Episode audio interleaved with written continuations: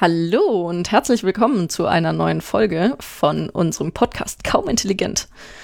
So, ihr seid bestimmt ziemlich viel intelligenter als die KI, die wir üblicherweise besprechen. Und äh, das, was wir heute besprechen, das hat uns diesmal der Johannes wieder mitgebracht. Ähm, Johannes, wenn ich das richtig verstanden habe, dann hab, fangen wir heute effektiv ein neues Format an oder probieren uns mal an einem neuen Format, was wir schon ein bisschen länger geplant haben. Nämlich wollen wir heute mal nicht eine Frage beantworten, was ist XY, sondern wie funktioniert etwas. Und zwar in dem Fall soll es konkret um eine KI gehen, die wir typischerweise so im Alltag erleben. Genau, also heute Premium, ähm, nee, Premiere äh, des Formats KI im Alltag. Johannes, was hast du uns dazu mitgebracht? Ja, hallo, genau. Ähm, ich glaube, ich spreche für uns beide, wenn wir sagen, das ist so ein bisschen das, was auch ähm, mehr oder weniger den Podcast ausmachen soll. Ähm, wirklich mal ins Leben stochern, quasi den, äh, die Dinge uns anschauen, die uns auch wirklich im Alltag betreffen und deswegen auch die große neue Serie KI im Alltag, wo es auch einige Folgen geben wird. Denn ähm, es ist ja immer so, wenn man so das Wort KI hört, das hatten wir auch mal in der aller, allerersten Folge, da war immer so die Frage, was verbindet ihr mit KI? Und da ging es dann natürlich erstmal in die Richtung Robotik, Terminator, ähm, Popkultur. Aber tatsächlich ist es so, dass im Alltag uns auch jetzt schon einfach KIs begegnen, ohne dass wir es vielleicht auch bemerken. Und eins davon, das wollen wir uns heute mal genauer anschauen. Und zwar geht es heute um den YouTube-Algorithmus. Also erstmal um YouTube allgemein, ähm, und da eben ganz im Speziellen das große sogenannte Recommender-System. Da gehen wir gleich nochmal auf diesen Fachbegriff ein. Ähm, es soll darum gehen, wie funktioniert der YouTube-Algorithmus? Also was macht ihn aus? Ähm, warum werden denn bestimmte ähm, Vorschläge gemacht von YouTube, die eben auch teilweise sehr speziell an den User angepasst sind? Und wir gucken uns natürlich auch nochmal an, was es denn da eben auch für potenzielle Probleme geben kann. Und zwar nicht nur für Einzelpersonen, sondern eben auch das sehr pathetische Wort für die Gesellschaft. Also was äh, könnte da problematisch sein, auch für die Gesellschaft im Allgemeinen, beziehungsweise die Idee davon, wie wir mit Medien umgehen. Ähm, ja, also freut euch heute darauf, dass wir ein bisschen zerpflücken, wie schaut der Algorithmus aus und danach eben auch, dass wir so ein bisschen die Probleme davon aufzeigen. Ähm, Gesina, ich würde vielleicht tatsächlich gleich mal mit einer Frage einsteigen an dich, damit wir das Ganze so ein bisschen semi-interaktiv auch gestalten als kleines Quiz. Hau ähm, raus. Ich hau's raus. Und zwar, ähm, hab, ich fand's ganz spannend. Ähm, was denkst du denn, ähm, wie viele, prozentual gesehen, wie viele Aufrufe, die auf YouTube passieren, also quasi wie viele Klicks auf ein Video, ähm, können denn zurückgeführt werden auf die KI von YouTube, also auf den YouTube-Algorithmus? Vielleicht hast du da mal eine Prozentzahl davon. Uff. Ähm. Naja, in Anbetracht dessen, dass der Algorithmus erstmal das Video im Normalfall überhaupt äh, vorlegen muss, vermutlich nahezu 100 Prozent, auch wenn die Rechnung ein bisschen äh, bösartig ist. Also ich meine, der Vergleich wäre dann vermutlich, was wäre, wenn ein Nutzer ein zufälliges Video, also aus einer zufälligen Vorauswahl ein Video wählen darf, richtig? Weil dann wäre es ziemlich sicher so nah an 100 Prozent, dass man den Unterschied kaum noch sieht. Genau, richtig. Also mir ging es tatsächlich eher darum, ähm, du hast ähm, YouTube offen und ähm, siehst quasi erstmal, yo, da gibt's Videos, ähm, die wurden dir vorgeschlagen, natürlich von diesem System. Ähm, wie viel Leute oder wie viel Prozent der Menschen klicken wirklich auf solche Videos? Ähm, klar, du hast 100 Prozent gesagt, das ist nicht so ganz krass, das ist circa 70 Prozent. Was aber auch schon eine interessante Zahl ist, finde ich, weil die einfach auch nochmal zeigt, ähm, viele Menschen vertrauen natürlich diesem Algorithmus. Also es ist jetzt nicht so, dass ich speziell, dass ich immer speziell nach einem bestimmten Suchbegriff suche, sondern ich glaube, das kennt man auch einfach von zu Hause. Man landet irgendwann mal in so einem YouTube Rabbit Hole. Ja? Also ich starte mit einem Video, sehe vielleicht da rechts davon, oh, da gibt's noch mal was Neues in die Richtung. Und irgendwann weiß man gar nicht mehr, wie man überhaupt da hingekommen ist. Warum man sich plötzlich die süßen Kätzchen-Videos die ganze Zeit ah, anschaut. Ja. ja. Oder das Video von dem Kind, mit, das, in Erdnuss eincreme, äh, mit, das mit Erdnussbutter eingecremt wurde. Ja, zum Beispiel, richtig, genau. Da sind wir nicht genau schon mal direkt beim Thema. ähm, ja, also 70 Prozent, gute, gute Schätzung mit einem 100 Prozent, beziehungsweise ja, also wir sind auf jeden Fall in einem sehr hohen Prozentbereich. Ähm, ich glaube, dazu müsste man vermutlich auch sagen, wenn wir vom YouTube-Algorithmus reden, dann reden wir hier an der Stelle wirklich vom Anteil, der ein Recommendation System ist. Das heißt, hier geht es nicht um, wenn ich eine Suchanfrage eingebe, ähm, wie, wie rankt er mir die Ergebnisse der Suchanfrage, sondern es geht darum, wenn ich ein Video geguckt habe und nach gar nichts mehr frage, sondern einfach nur erwartet, dass mir YouTube beliebige schöne neue Angebote macht, was ich als nächstes gucken könnte, oder das, was eben auf der Startseite angezeigt wird. Darum geht's. Also wie wählt YouTube ähm, die Videos aus, äh, die es als Next Watch Next oder auf der Startseite eben anzeigt. Ganz genau. Also es geht wirklich um diese Up Next oder Watch Next quasi. Oder ich weiß gar nicht, wie es im Deutschen heißt. Ich glaube, als nächstes kommt oder so ähnlich müsste das auf Deutsch heißen. Genau. Ähm, und ich finde auch tatsächlich der YouTube-Algorithmus, wir werden das Wort jetzt weiterhin so verwenden, weil das auch sehr, sehr häufig so genannt wird. Ähm, ich finde aber immer, wenn das Wort Algorithmus vorkommt, sollte man ein bisschen darauf achten, was damit überhaupt gemeint ist. Das Wort Algorithmus an sich bedeutet im ersten Fall erstmal sowas wie eine wirklich festgelegte Abfolge von ähm, Schritten, die gemacht wird.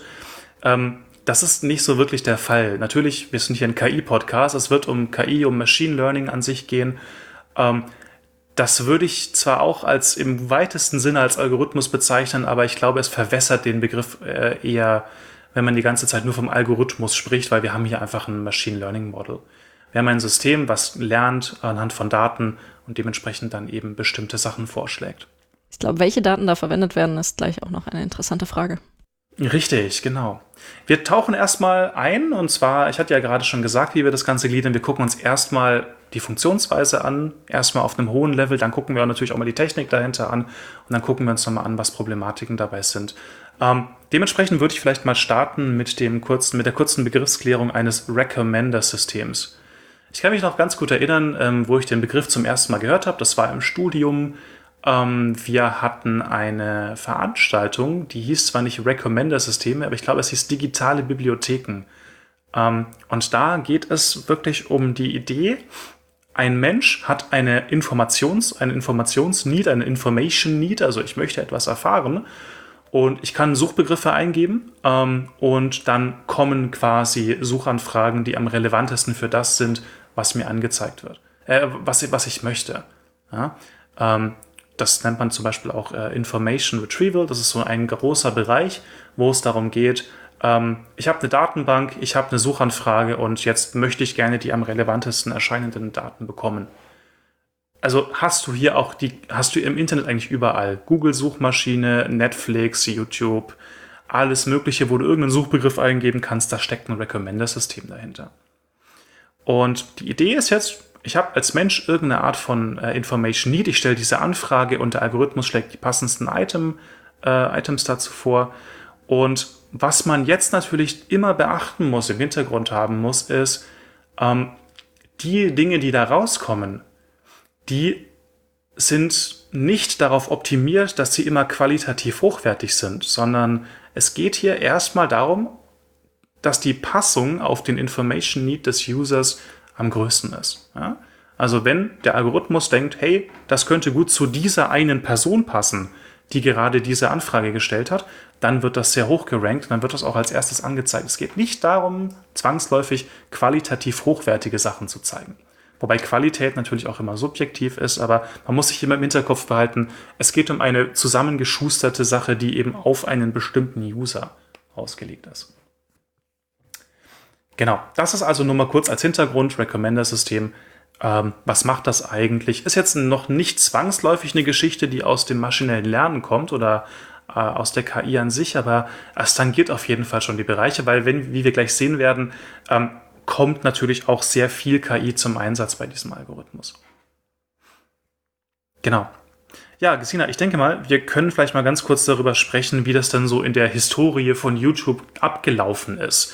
Also, ähm, man kennt das ja vielleicht, äh, man ähm, geht auf ein YouTube-Video und man denkt sich immer schon so, hm, warum wurde mir das jetzt speziell angezeigt? Und da ist es eben so, dass das nicht immer gleich ähm, behandelt wurde von diesem Algorithmus. Ähm, von der Timeline her haben wir nämlich erstmal sagen wir mal so ungefähr vor 2012. Ich glaube, YouTube wurde von Google 2006 gekauft. Ich weiß nicht, ob du da eine bessere Information hast, Gesina. Oh, ich das müsste ja. ich nachschauen. Ja, wir werden es nachreichen. Äh, ich glaube, es war 2006. Hatte ich auch mal, hatte ich auch mal aufgeschnappt. Ähm, genau. 2006 Kauf. Genau, 2006. Perfekt, super. Guck mal, wir haben hier direkt schon mal live auch nochmal hier die Möglichkeit, was nachzugucken. Ähm, genau, vor 2012 war das tatsächlich so, äh, dass man etwas sehr Simples genommen hat. Und zwar hat man hier einfach ein Ranking nach dem View Count gemacht. Also quasi, wie oft wurde auf dieses Video geklickt. Da war es erstmal ziemlich egal, wie lange eine Person dieses Video angeschaut hat. Ähm, da war es einfach nur wichtig, das hatte, keine Ahnung, äh, 20.000 Aufrufe, das war wahrscheinlich damals noch sehr viel. Äh, dann hat man das nach oben gespült in der Reihe. So. Da gab es natürlich ein paar Probleme. Ähm, was ich mir da so als Folge rausgeschrieben hat und was vielleicht auch schon ihr da draußen öfters mal mitgekriegt habt, ähm, die Folge war natürlich, hey, ich mache so einen krassen Titel, einen Clickbait-Titel, der quasi einfach nur total überbordet ist ähm, und die Leute klicken drauf, weil es ja eh egal ist, ob die Leute beim Video bleiben oder nicht. Ja? Hauptsache der Titel ist reißerisch und dann klicke ich da drauf. Und wenn das Video später dann überhaupt nicht dazu passt, dann ist es dem Creator im Endeffekt egal, sondern da wurde natürlich einfach, ähm, ja, da wurde einfach der Viewcount nach oben getragen und gejagt. Ähm, dann ist dieses Video auch sehr, sehr häufig bei Leuten auf Platz 1 natürlich gelandet bei den Recommendations. Ähm, genau, das war quasi so die, die Situation vor 2012. Wir sind dann irgendwann mal nach 2012 in eine ganz andere Richtung gegangen, die vielleicht auch ein bisschen sinnvoller ist. Ähm, und zwar gab es dann eben das Ranking nach der sogenannten Watch Time. Also da ging es dann wirklich darum, wie lange bleiben die Leute bei diesem Video. Ähm, und man denkt sich natürlich, okay, das ist schon irgendwie sinnvoller. Das heißt, dass die Leute da vielleicht eher überlegt haben, dass sie die Leute halt mit spannenden und interessanten Videos bei der Stange halten. Ähm, ja, Gesina, kannst du dir vielleicht mal ein paar Probleme ähm, äh, überlegen, äh, die mit einer langen Watchtime dann einhergingen? Also quasi, wie, wie, könnten, wie könnte man es denn jetzt so einrichten, dass man eine lange Watchtime hat, aber das Video ist jetzt nicht wirklich gerade ähm, total schwierig zu machen. Wie könnte man jetzt sowas erreichen? Denk ja, man sagt halt das Relevante devilish. erst am Schluss. Ja, richtig, genau. Also, also das wäre zumindest mein Ansatz. ja, richtig. Also ich glaube, so kann man das System nämlich auch ziemlich austricksen. Ähm, ich gehe auf ein Video, dann kommt erstmal super viel Vorgeplänke, was nichts zu tun hat. Und dann am Ende heißt es noch, oh ja, übrigens, das Video geht ja darum. Äh, viel Spaß, tschüss. Ja, absolut. Also es sind, die Folge war absolut äh, langgezogene, nichtssagende Videos. Ähm, und auch interessanterweise, das trifft es tatsächlich recht genau auch so um 2012. Wir hatten da auch den Beginn der Let's Play-Ära, also quasi so diese Idee, ich setze mich hin ähm, und nehme ein Video auf, wo ich einfach spiele, wo ich quasi mich hinsetze und äh, ein Spiel spiele und die Leute können mir dabei zuschauen. Das, wenn man sich mal überlegt, ähm, ich mag Let's Plays tatsächlich auch sehr, sehr gerne, kann ich ja hier mal zugeben, aber wenn man sich mal überlegt, das ist schon mehr oder weniger so eine direkte Folge von, hey, wir brauchen, wir haben Watchtime, weil ich habe ein Video, ich habe sehr wenig Aufwand, weil ich mich ja nur hinsetzen muss und die Kamera anmachen muss. Ich spiele mein Spiel ähm, und kann dementsprechend auch viel mehr Content raushauen. Und ähm, da hat sich das recht gut angeboten und man kann schon sagen, okay, das war auf jeden Fall das hängt damit zusammen, dass man eben jetzt eher auf Watchtime geht. Jetzt ist vielleicht die große Frage, warum hat denn YouTube überhaupt ein Interesse daran, dass man lange bei den Videos bleibt? Gesina, hast du eine Idee, warum YouTube denn denkt, hm, so eine lange Watchtime könnte schon gut sein für die Leute? Zumindest für unser Marketing. Ja, warum sollte YouTube die Watchtime erhöhen wollen? Äh, ich schätze mal, dass die Watchtime an der Stelle gar nicht das Hauptziel von YouTube ist, sondern YouTube hätte gerne ja, glückliche Nutzer, die die Plattform viel und weiter nutzen, um viel Werbung sich auch anzugucken, das Geld reinbringt. Ähm, und glückliche Nutzer, wie misst man sowas? Also ich meine, wie, wie, woher weiß man, ob ein Nutzer glücklich ist, wenn er ein Video geschaut hat? Und ich schätze mal, dass eben die Watchtime, nämlich wie lange hat er es mit dem Video ausgehalten, äh, einfach als Indikator dafür genommen wird, ob er glücklich war oder sie oder nicht. Oder vielleicht auch so, ja, die, die Frage, ist das Video bis zum Schluss geguckt worden?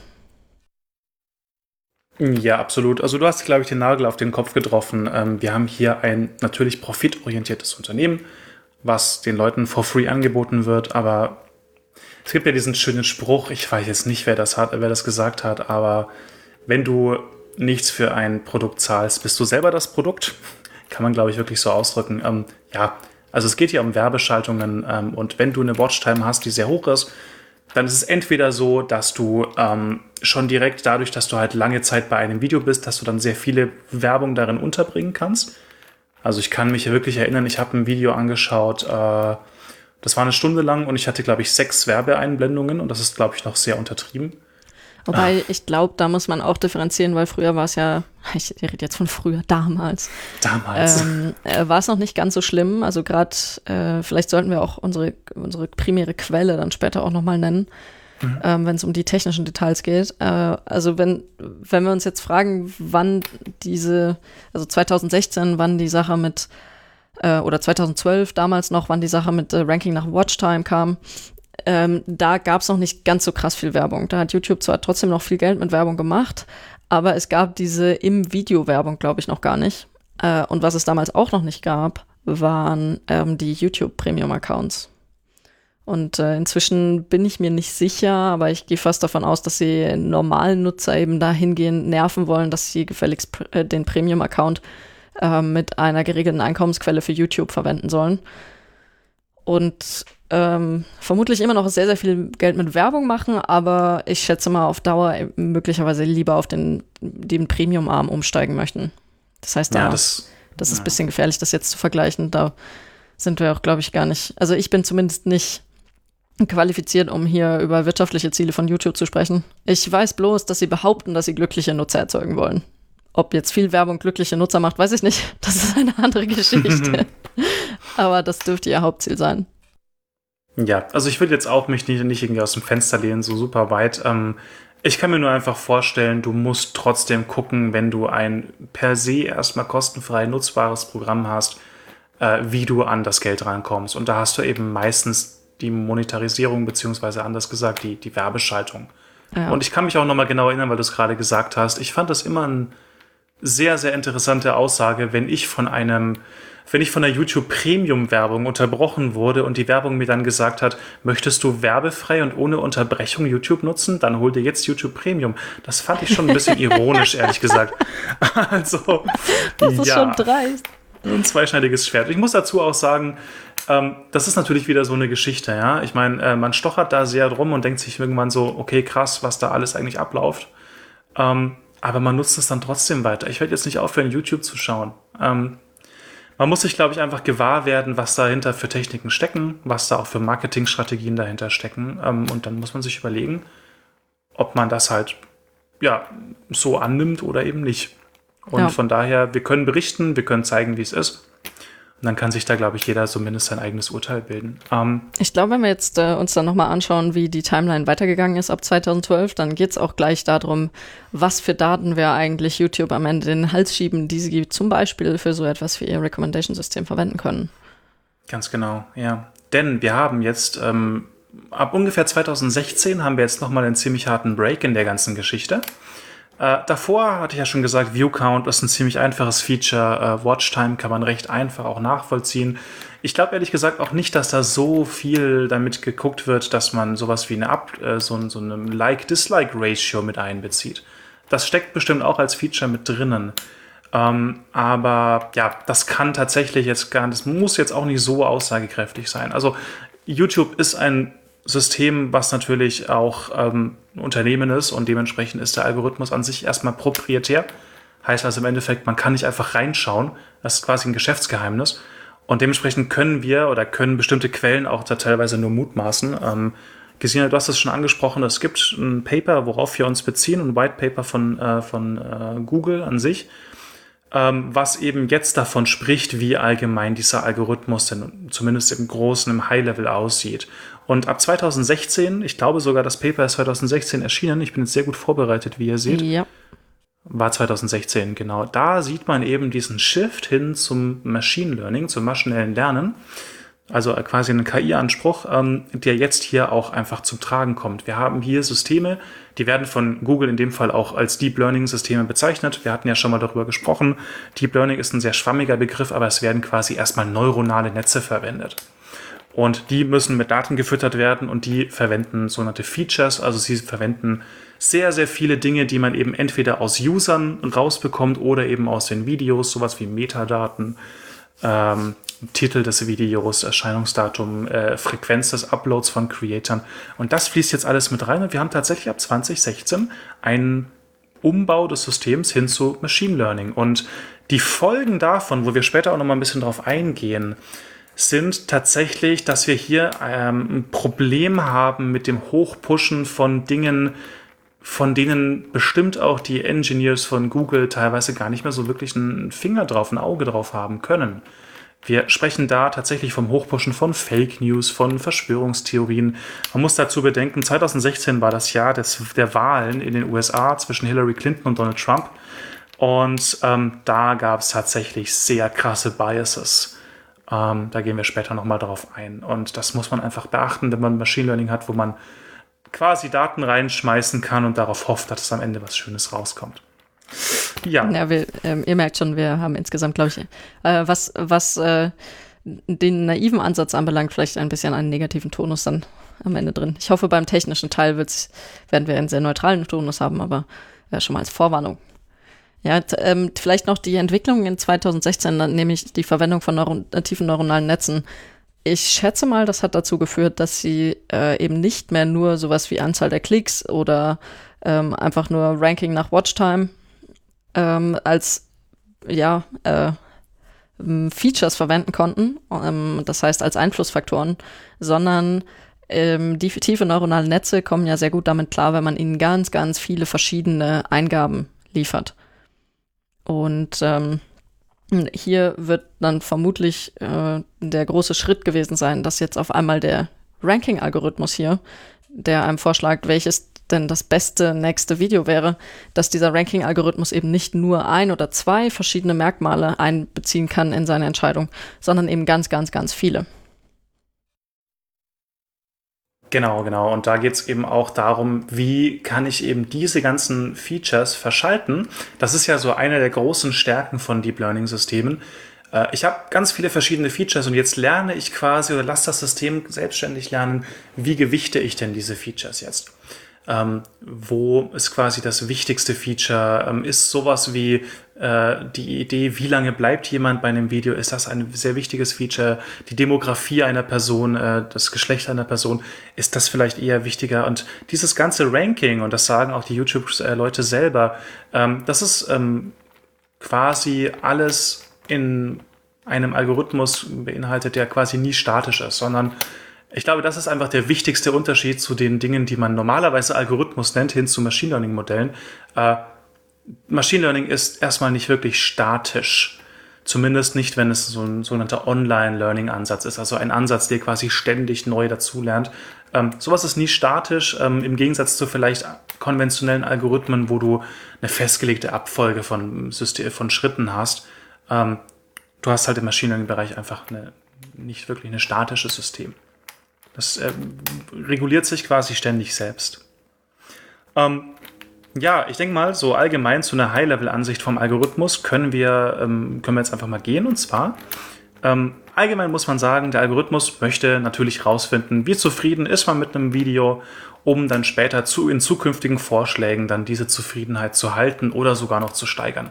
Es geht einfach um die Satisfaction. Je länger eine Person auf YouTube bleibt, umso mehr Werbung kann man schalten, beziehungsweise ähm, ja, umso lukrativer ist dieser User, wenn man es jetzt mal wirklich sehr dystopisch ausdrücken möchte.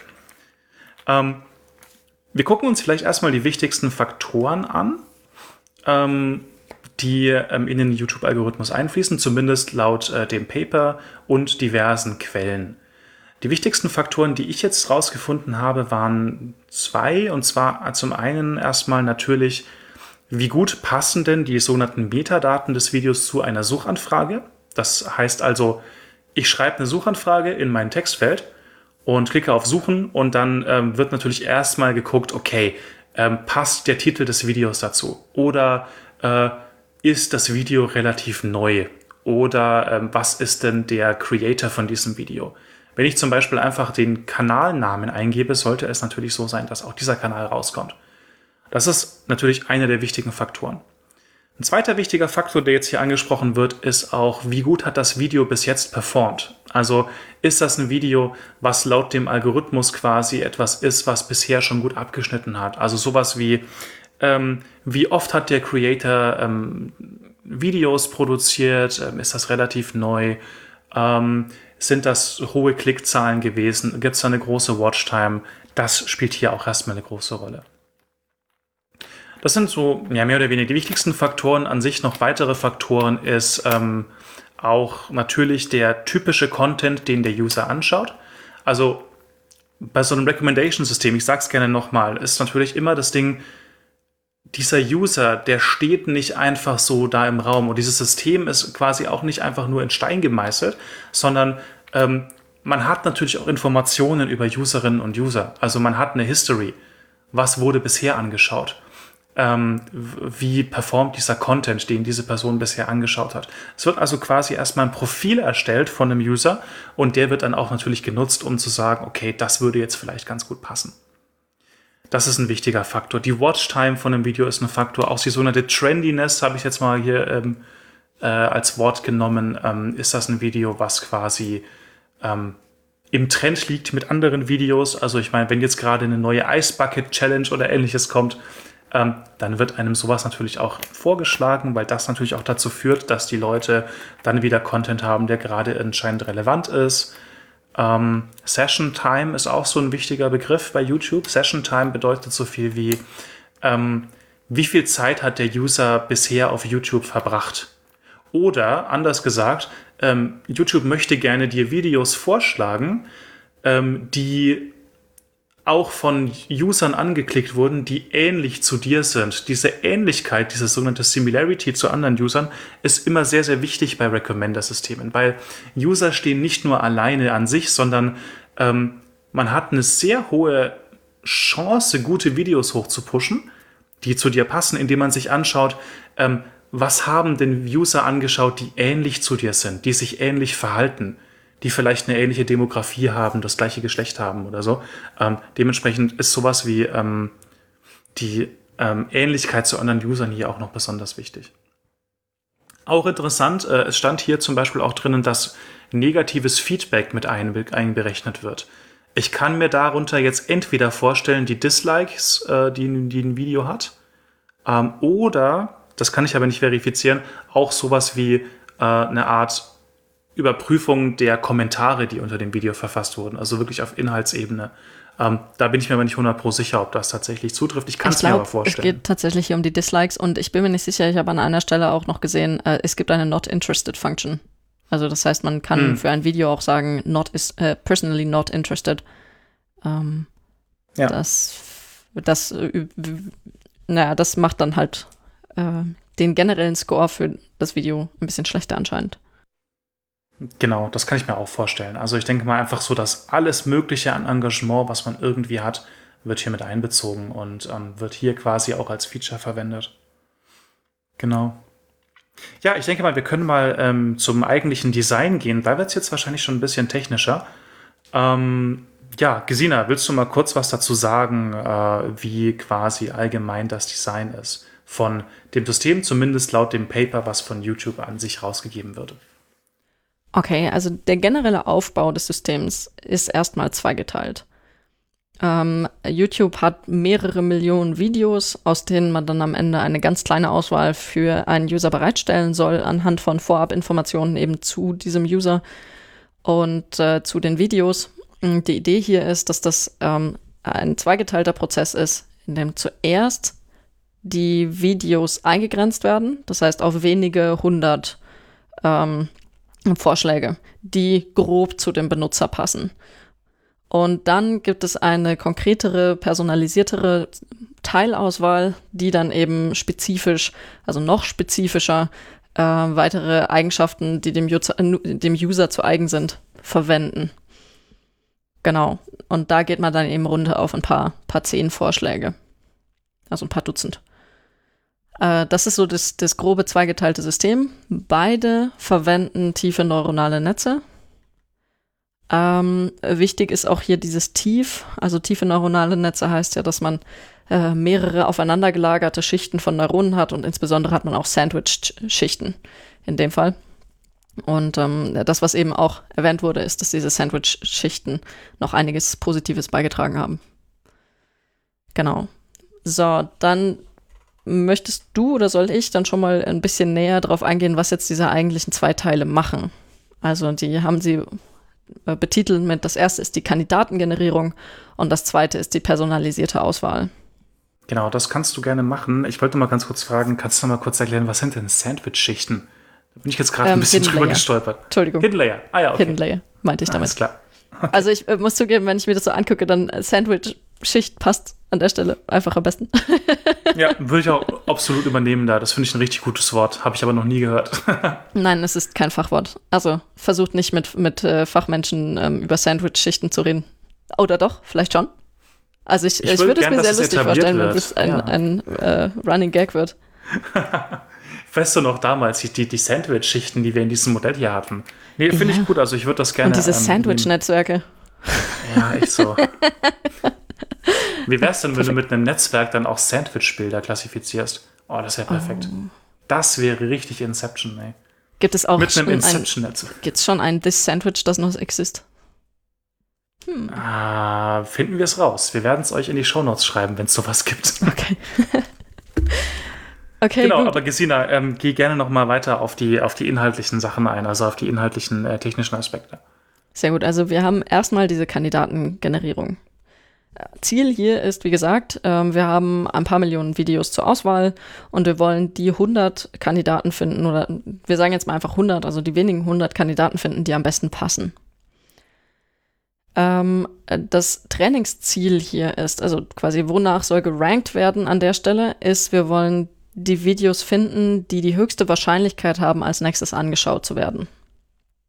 Das ist auch was, das kann man, also das kann YouTube dann live auch so ein bisschen testen, indem sie, wenn ein User eine Interaktion macht, dann auch eben schauen, okay, hat er jetzt das Video genommen, was wir hochgerankt haben oder das, was wir niedriger gerankt haben. Das heißt dann so, das sind dann sogenannte A-B-Tests. Also nimmt er A oder nimmt er B und äh, dadurch kann man dann zumindest auch live sehen, ob dieses Ranking geklappt hat. Also einfach nur dann, dadurch, dass er es geklickt hat oder auch nicht. Das heißt, hier sind wir wieder mit, ähm, mit unserer alten Klickmetrik quasi unterwegs.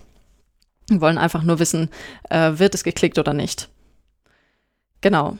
Ähm, die Eingabe, die jetzt verwendet wird, um herauszufinden, ob es geklickt wird oder nicht, ist aber äh, ein bisschen diverser hier.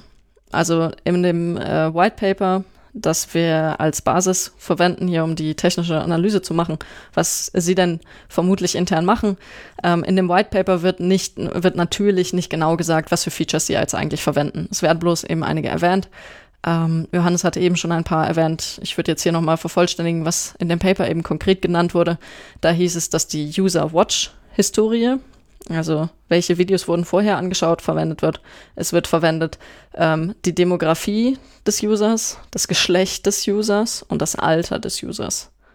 Behaltet das mal im Hinterkopf. Ähm, ich muss grundsätzlich sagen, dass ich äh, da ein bisschen Bauchschmerzen gekriegt habe, als ich gesehen habe, dass sie einfach ähm, sehr offen reingeschrieben haben, dass das Geschlecht des Users an der Stelle eine wichtige Rolle oder zumindest eine Rolle spielen kann. Gut, also wir haben jetzt hier eine Blackbox, ähm, die soll am Ende Videos, also die soll uns am Ende helfen, Videos zu ranken, äh, danach, wie wahrscheinlich sie angeschaut werden. Wir haben ähm, einige Eingaben als, äh, also genau, ähm, äh, einige Eingaben, um zu bestimmen, welches Video denn jetzt das Beste sein könnte.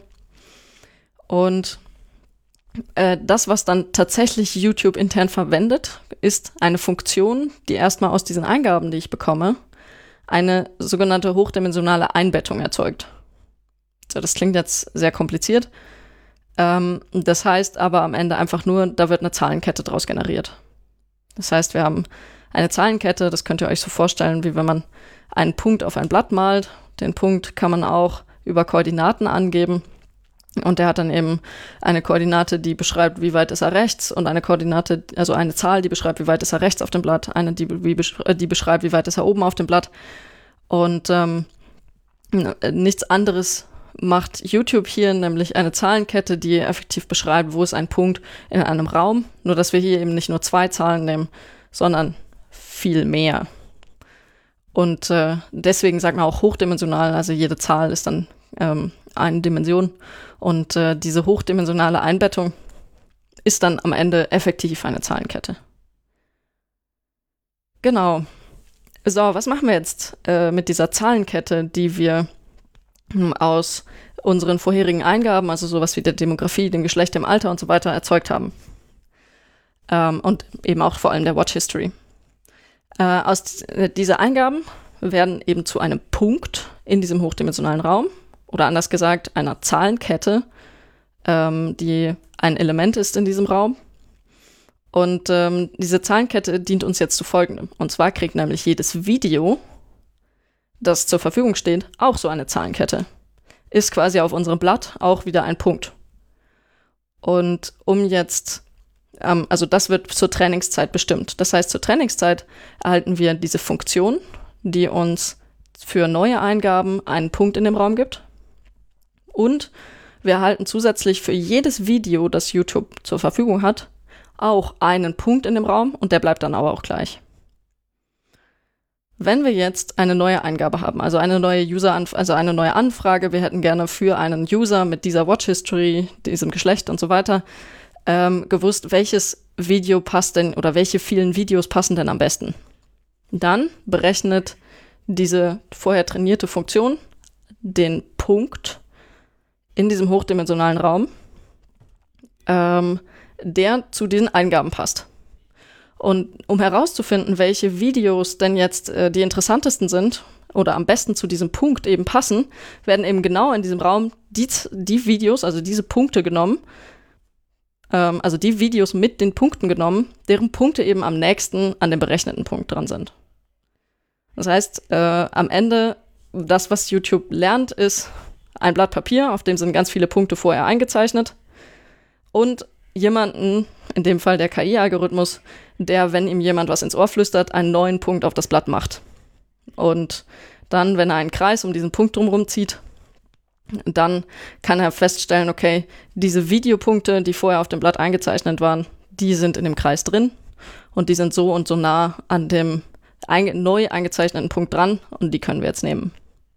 Das finde ich echt eine richtig gute Analogie tatsächlich zu dem, was da passiert. Ähm, dass wir quasi einfach etwas haben, was im Endeffekt, man würde das im der Fachsprache Manifold nennen, eine Mannigfaltigkeit im Endeffekt, die da äh, genommen wird. Ähm, und darin habe ich dann quasi eingebettet einen Punkt und versuche jetzt quasi ähnliche Punkte. Man muss sich natürlich vorstellen, wir haben ja nicht nur zwei Dimensionen in dem Blatt, wir haben ja natürlich sehr, sehr viele Dimensionen, je nachdem, wie viel wir am Anfang uns überlegt haben, wie viele Features beziehungsweise wie viele, wie viele Dimensionen wir denn in unserer Einbettung wollen. Ne? Genau. Aber leider sind Blätter nicht so 3D oder 4D normalerweise, ja, deswegen. Schwierig. Wenn ihr da nochmal genauer gucken wollt, der Begriff, den man da suchen könnte, nennt sich äh, äh, Nearest Neighbors. Also quasi diese Idee, dass man Punkte in einem Raum hat und dann quasi gucken will, was sind denn jetzt die ähnlichsten Punkte dazu? Also was sind die nächsten Nachbarn dazu? Dann könnt ihr mal nach Nearest Neighbors oder K-Nearest Neighbors oder auch K-Means gucken. Das sind quasi die Dinge, die da auch relevant sind dann. Genau. Bloß damit ich, äh, damit ihr mich jetzt nicht straft, dass ich euch Blödsinn erzählt habe ähm, äh, das, was gemacht wird, um die nächsten Videos zu finden, ist äh, nicht, dass man einen Kreis drumherum malt. Das ist ein bisschen vereinfacht. Ähm, man muss vorher tatsächlich noch einen Schritt machen, nämlich die Projektion auf eine hochdimensionale Sphäre, beziehungsweise man verwendet eben keine, ne, kein Abstandsmaß, das äh, man durch das Einzeichnen eines Kreises darstellen kann, sondern man verwendet ein Abstandsmaß, das eigentlich den Winkelabstand misst. Aber das ist tatsächlich ein bisschen, das ist äh, nicht so wichtig. Das Wichtige ist, es gibt ein Blatt, da sind Punkte drauf und es gibt eine Funktion, die kann, wenn ihr ähm, eine Watch History und ein paar andere Daten gibt, einen neuen Punkt einzeichnen und dann gibt es ein Abstandsmaß, ähm, das den Abstand zwischen den Punkten misst und dann die Punkte nimmt, die am nächsten dran sind. Genau. Bloß, dass ihr wisst, wo jetzt vereinfacht wurde. Also das mit dem Blatt Papier ist ein bisschen vereinfacht, weil es eben nicht ganz zweidimensional, sondern höherdimensional ist. Und das Abstandsmaß lässt sich leider nicht ganz schön mit einem Kreis einzeichnen, aber fast so schön. Ähm, ja, das heißt, wir haben jetzt unsere äh, 100 Punkte, also die 100 Videos, die durch einen Punkt in diesem hochdimensionalen Raum repräsentiert sind, die als Vorauswahl dem nächsten Teil gefüttert werden. Und ähm, der nächste Teil macht etwas ganz, ganz Ähnliches, nur dass er zusätzliche andere weitere Eingaben verwendet. Und ähm, diese zusätzlichen weiteren Eingaben sind zum Beispiel so etwas wie User Interaction. Also was hat der User vorher angeklickt, was hat er vorher geliked, was hat er vorher kommentiert oder ähnliches. Ähm, und dann auch, was Johannes vorher auch erwähnt hatte, sowas wie, wie viele Videos aus demselben Channel eines äh, Kandidatenvideos wurden denn von dem User vorher schon geguckt. Und äh, auch sowas wie, wann hat der User überhaupt irgendwann das letzte Mal was geguckt? Ähm, ihr merkt vielleicht schon hier an dieser Auflistung, diese, diese Eingabemerkmale, äh, die jetzt hier verwendet werden, kann man unterteilen in welche, die unabhängig sind von einem Kandidatenvideo, also sowas wie welche User Interaction, also welche, welche Videos hat der User vorher geguckt, ähm, was hat er vorher geliked, wann hat er das letzte Mal was geguckt, das ist alles unabhängig von einem bestimmten Kandidatenvideo.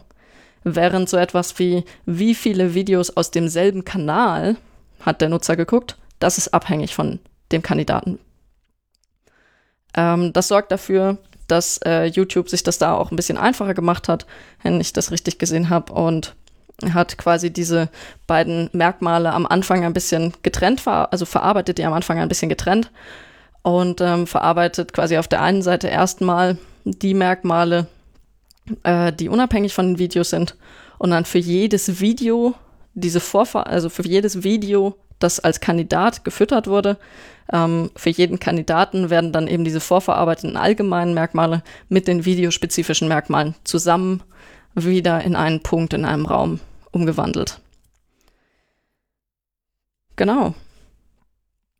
Ähm, das ist hier eben der quasi der äh, Trick im Vergleich zum vorherigen, nämlich dass wir jetzt ähm, videospezifische Eigenschaften mit einbeziehen können in die Eingaben und dass wir eben eine leicht getrennte Verarbeitung am Anfang haben zwischen den videospezifischen Sachen und den nicht videospezifischen Sachen.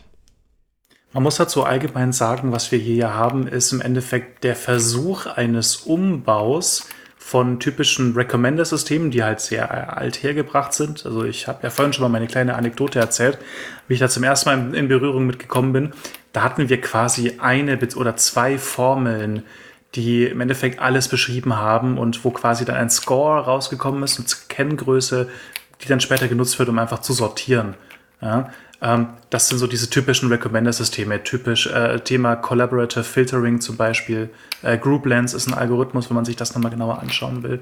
Äh, Movie Lens auch sehr gut zu empfehlen, wenn man einfach mal Video, äh, haben will. Ähm, aber was wir hier jetzt haben, ist quasi der Versuch des ähm, Umbaus von traditionellen ähm, Systemen, äh, von Recommender-Systemen hin zu einer neuen Ära, wo man quasi auch Machine Learning verwenden kann.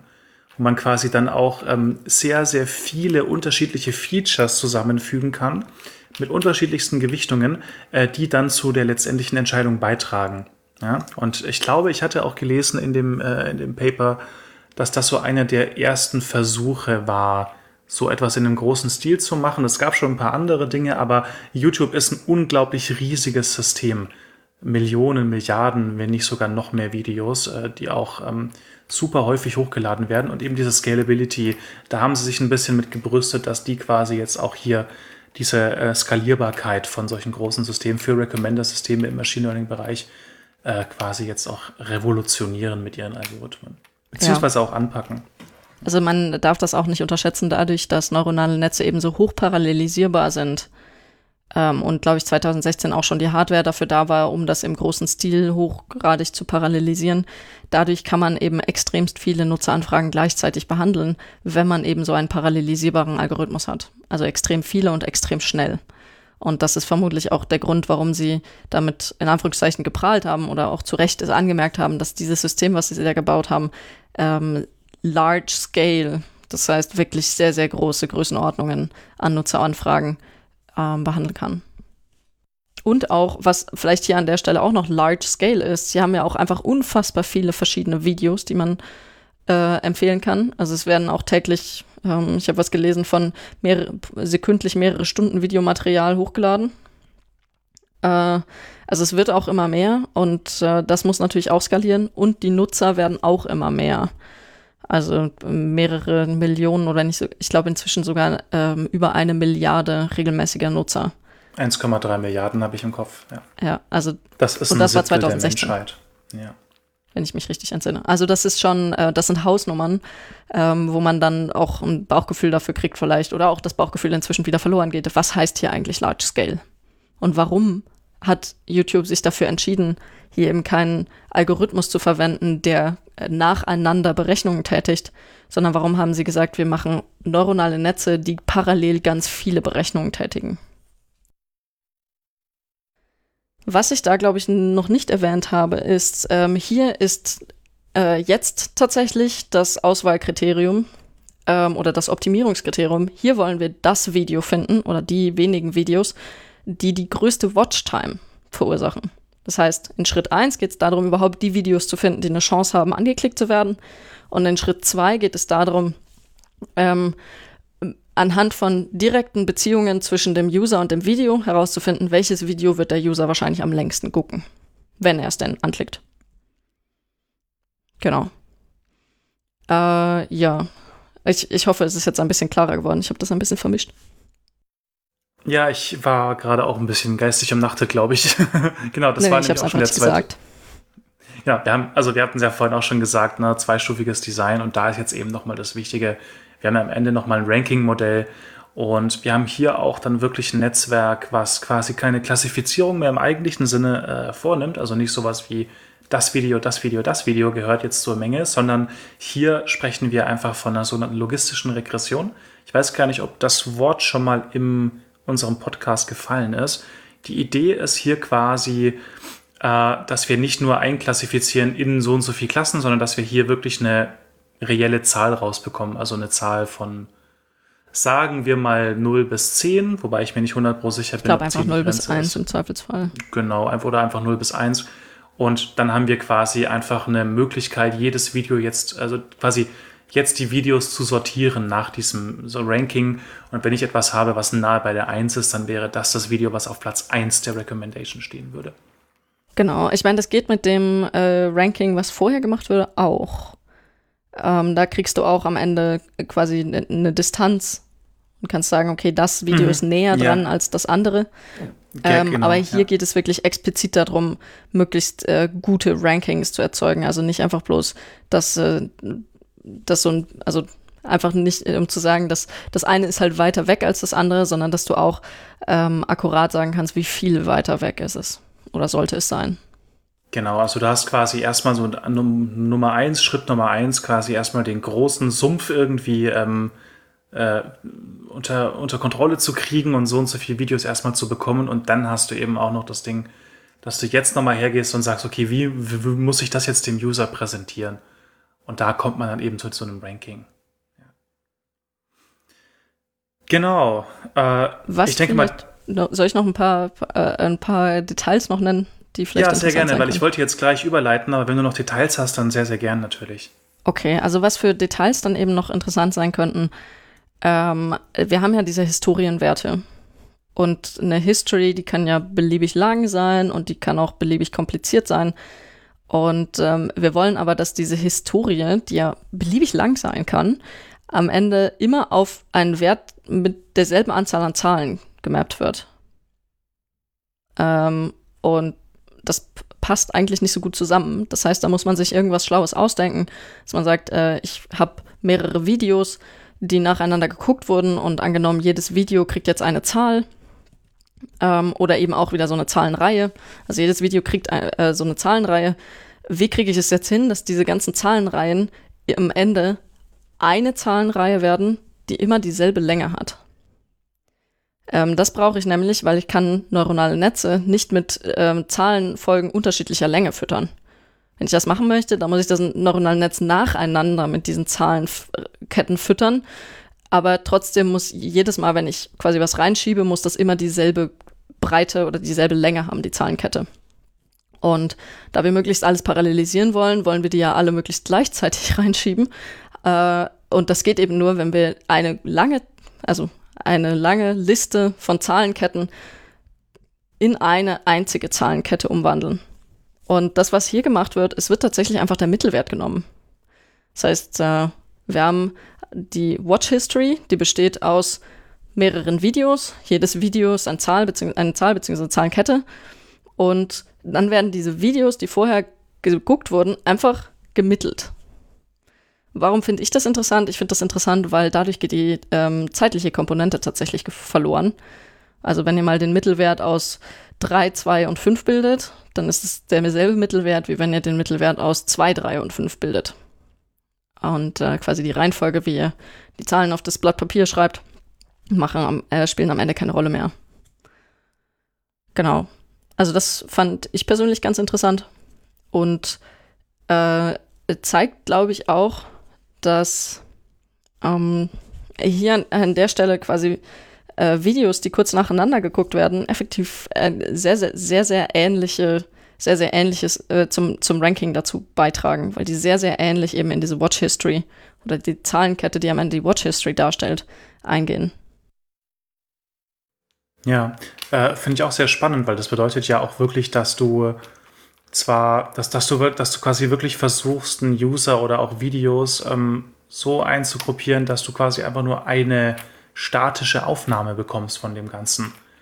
Also quasi, hey, ich möchte jetzt User XY so und so ähm, vergleichen mit jemand anderem, ähm, habe dafür aber eigentlich nur so einen statischen Snapshot. Ne? Was ich noch sehr interessant fand, was du vorhin mal angesprochen hast, war, dass sie zum Beispiel auch sowas wie das Geschlecht mit reinnehmen. Was ich daran irgendwie auch total weird finde, ist halt so dieses, ja, absolut werden da äh, Gender-Stereotypen auch äh, bedient. Ähm, ich kann mir gut vorstellen, wenn das ein Kriterium dafür ist, dann wird wahrscheinlich den äh, Frauen eher sowas angeboten wie Schminktipps, jetzt mal ganz plakativ gesagt, und den Männern eher sowas wie Handwerkertipps. Ja? Ähm, Finde ich sehr bedenklich tatsächlich und trägt ja. jetzt nicht gerade dazu bei, dass man da sehr divers ist. Ja, genau. Jetzt haben wir uns ja erstmal so die technischen Hintergründe angeschaut. Das war jetzt der ähm, formale Teil. Jetzt gehen wir mal zu einem gewissen, ich sag jetzt mal einer gewissen Meinung ähm, auch über, beziehungsweise natürlich halten wir uns an die Fakten. Wir gucken uns mal an, was es denn für potenzielle negative Aspekte gibt beim YouTube-Algorithmus und wir diskutieren aber auch mal, ähm, natürlich nochmal drüber und werden da auch natürlich unsere Meinung damit einfließen lassen. Also. Genau, mir ist noch was eingefallen. Okay, dann hau raus. genau. Also was mir noch eingefallen ist, ähm, was vielleicht recht spannend ist von der Überlegung her, äh, weil wir gerade bei diesen äh, langkettigen Historien waren. Also Historien sind ja eine Sache, die einfließt, also die Interaktionshistorie zum Beispiel und die Watch History. Ähm, das ist irgendwie was ganz anderes als zum Beispiel der Alter, das Alter des Users. Das Alter des Users ist eine Zahl. Und so eine Watch History haben wir ja eben gesagt, das wird als Zahlenkette dargestellt. Und interessant wird es dann, wenn man auch sowas sagt wie ähm, das Geschlecht des Users. Das sind ja, äh, je nachdem, wie viele Geschlechter man annimmt, erstmal einfach einer von mehreren Werten. Also gar nicht mal unbedingt eine Zahl, weil wie, wenn du drei oder vier Geschlechter an, verschiedene Typen von Geschlechtern annimmst, dann musst du das ja, dann kannst du das ja nicht in einer Zahl modellieren. Dann kann das nicht 0 oder 1 sein, sondern dann muss das ähm, A, B, C, D oder E sein.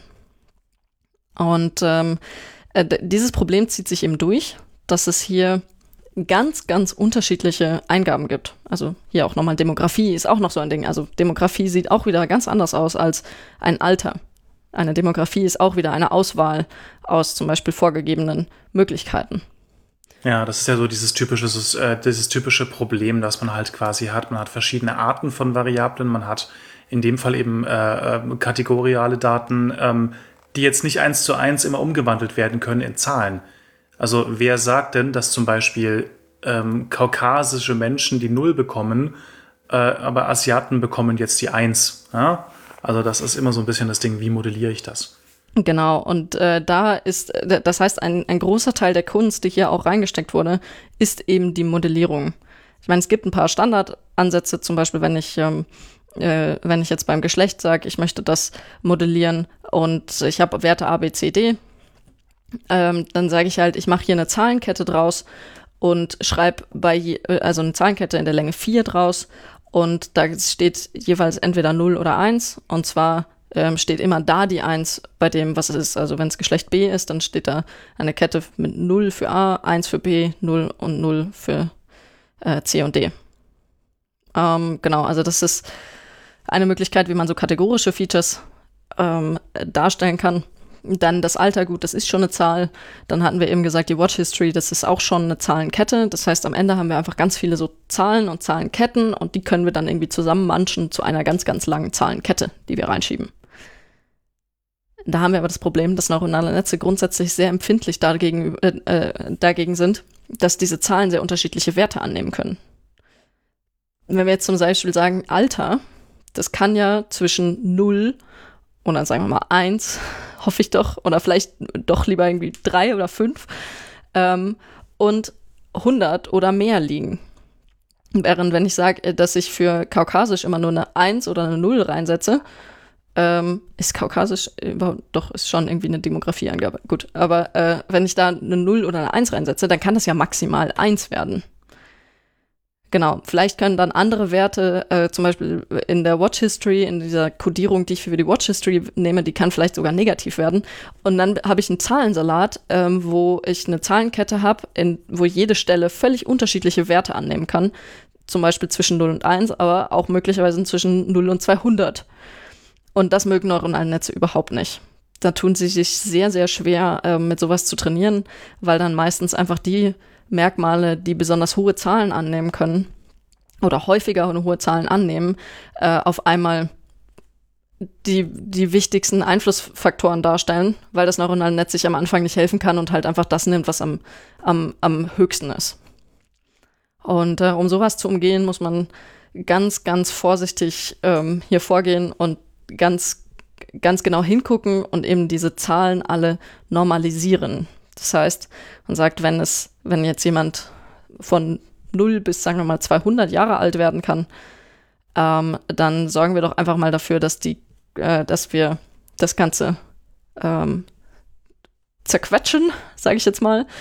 Und äh, statt, äh, statt 100, wenn jemand 100 wird ähm, oder das Alter 100 hat, dann schreibe ich halt rein, er hat das Alter 0,5.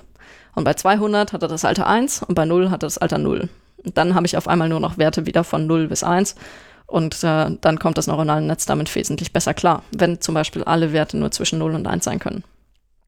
Bisschen komplizierter ist es trotzdem, weil ähm, tendenziell mehr Leute unter 100 als über 100 sind, aber das ist ein, ein bisschen eine andere Geschichte. genau, also so grundsätzlich, das ist die Idee von Normalisierung und äh, was man eben alles machen muss, um so viele verschiedene Typen von Features am Ende in eine Suche mit einbinden zu können und warum neuronale Netze manchmal doch komplizierter an der Stelle sind, als man glauben würde, weil man hier eben sehr viel sogenanntes Feature Engineering betreiben muss, um zu gucken, welche Features nehme ich mit rein, wie kann ich die sinnvoll codieren, also darstellen als Zahlenkette, damit ich sie dem neuronalen Netz füttern kann und muss ich sie vielleicht noch normalisieren. Das ist nämlich genau immer der wichtige Punkt bei den ganzen Geschichten. Ähm, ich habe es schon so oft erlebt, dass einfach die Leute sagen, hey, lass doch mal Deep Learning anwenden auf ein System, aber dann wird halt auch einfach nur die Tabelle reingekippt, ohne sich darüber Gedanken zu machen, was da vorverarbeitet werden muss. Aber ja, man macht es den Netzwerken nicht gerade leicht, wenn man nicht normalisierte Daten reinpackt. Ähm, das Interessante dabei ist nämlich dann, dass, äh, um wirklich zu guten Ergebnissen zu kommen, dass diese Netzwerke den Schritt der Normalisierung dann selber lernen müssen. Das ist auch einer der wichtigen Gründe, warum man normalisieren sollte im Vorfeld, was ja in den meisten Fällen recht gut möglich ist, auch automatisiert. Ähm, weil sonst diese Netzwerke einen weiteren Task übernehmen müssen, den sie eigentlich gar nicht machen müssten. Ähm, ja. Genau. Vielleicht zu äh, guter Letzt noch ein Anekdotum. Ähm, wir hatten ja versprochen, dass ihr wisst, welche Daten YouTube von euch alles sammelt oder benutzt. Und ähm, der Clou ist also zumindest in diesem White Paper, was sie 2016 veröffentlicht haben, also keine Garantie, dass es auch immer noch ist oder überhaupt damals so war, äh, da hieß es, dass sie tatsächlich alles, was auf YouTube passiert, für das Training verwenden. Das heißt, alle Nutzerinteraktionen, jedes Mal, wenn ein Nutzer ein Video anklickt und guckt und dann vielleicht auch das Video einfach nicht bis zu Ende guckt, sondern nur zur Hälfte und dann aufhört und dann wieder das nächste Video anguckt. Also jede Interaktion eines Users sorgt dafür, ähm, dass neue Daten generiert werden. Nämlich die Person hat diese und jene Watch History, hat so und so lange für jedes Video geschaut, hat ähm, diese und jene Interaktionen getätigt mit Videos und so weiter. Und Äh, das heißt, am laufenden Band kriegt YouTube eben neue Daten, die dann auch direkt eben für das Training der äh, neuronalen Netze verwendet werden, um zum Beispiel aktuellere Videos, also neue aktuelle Videos aufzunehmen oder äh, Videos, die sich äh, nach einer Zeit bewährt haben, in ihrem Ranking zu verbessern. Genau. Und so trainiert jeder immer und überall, wenn er YouTube verwendet, YouTube. Ob das das Ganze besser macht oder nicht, ich weiß es nicht. Ähm, das äh, immer, immerhin eine Sache war jetzt noch in dem White Paper erwähnt, was vielleicht interessant zu, äh, zu nennen ist für diese, dieses, äh, ich nenne es jetzt mal Large Scale Training, nämlich ähm, sie versuchen die User gleich, gleichmäßig zu gewichten. Das heißt, äh, für das Training wird von jedem User nur eine maximale oder eine bestimmte Anzahl an Interaktionen berücksichtigt. Alles andere, was, ähm, was sonst passiert ist, äh, wird eben dann weggelassen, weil ansonsten würden ja Leute, die den ganzen Tag nur am Rechner sitzen und YouTube gucken, völlig überbewertet werden im Training. Also immerhin so hier, hier wenden sie ein relativ stupides Balancing an, dass sie einfach sagen, okay, es wird halt jeder Nutzer, äh, wer auch immer, ähm, gleichgewichtet. Genau. Gut, äh, so viele Anekdoten zu der technischen Umsetzung. Mm, wir haben jetzt relativ viel geredet über, welche Features werden verwendet, wie wird trainiert äh, und so weiter und so fort. Und mich würde jetzt tatsächlich sehr interessieren, dass wir ähm, uns mal genauer den Diskurs über die ganze Sache ansehen, den du eben schon anmoderieren wolltest. Nämlich, was macht das mit den Usern? Oder Johannes, wie, was, was ist deine Leitfrage für den nächsten Teil?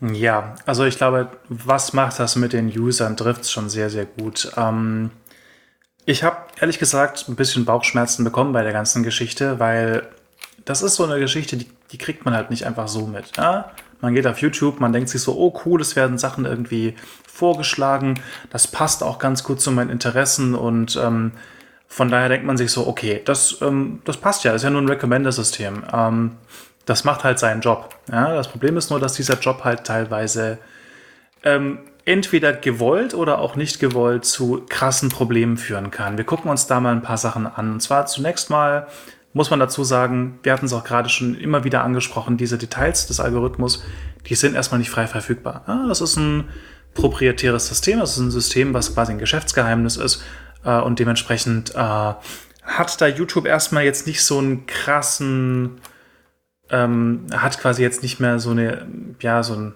ah, jetzt fällt mir das Wort nicht ein, das muss man auch rausschneiden, shit. Ah, was will ich denn sagen? Einen krassen Interesse, so rum, okay. Ja, ich fange doch mal an.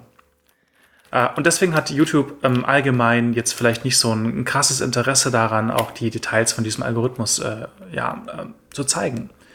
Ähm, und das Ding ist einfach, dadurch, dass wir so eine krasse Fülle an Daten haben bei YouTube, wir hatten es gerade schon gehört, innerhalb weniger Sekunden werden hier Stunden, sogar teilweise sogar Tage hochgeladen an neuen Videos.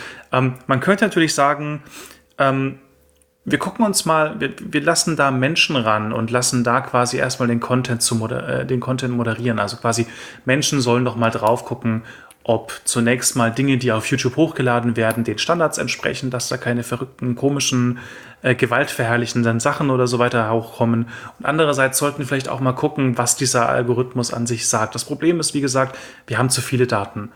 Ähm, das führt eben einfach dazu, dass bestimmte Dinge nicht mehr erkannt werden. Wenn ich ein Schockvideo auf YouTube hochlade, ich sage jetzt einfach mal ganz allgemein Schockvideos, was ich damit meine, sind Videos von äh, Leuten, die umgebracht werden, von Leuten, die gequält werden, von Tieren, die irgendwie gequält werden, alles.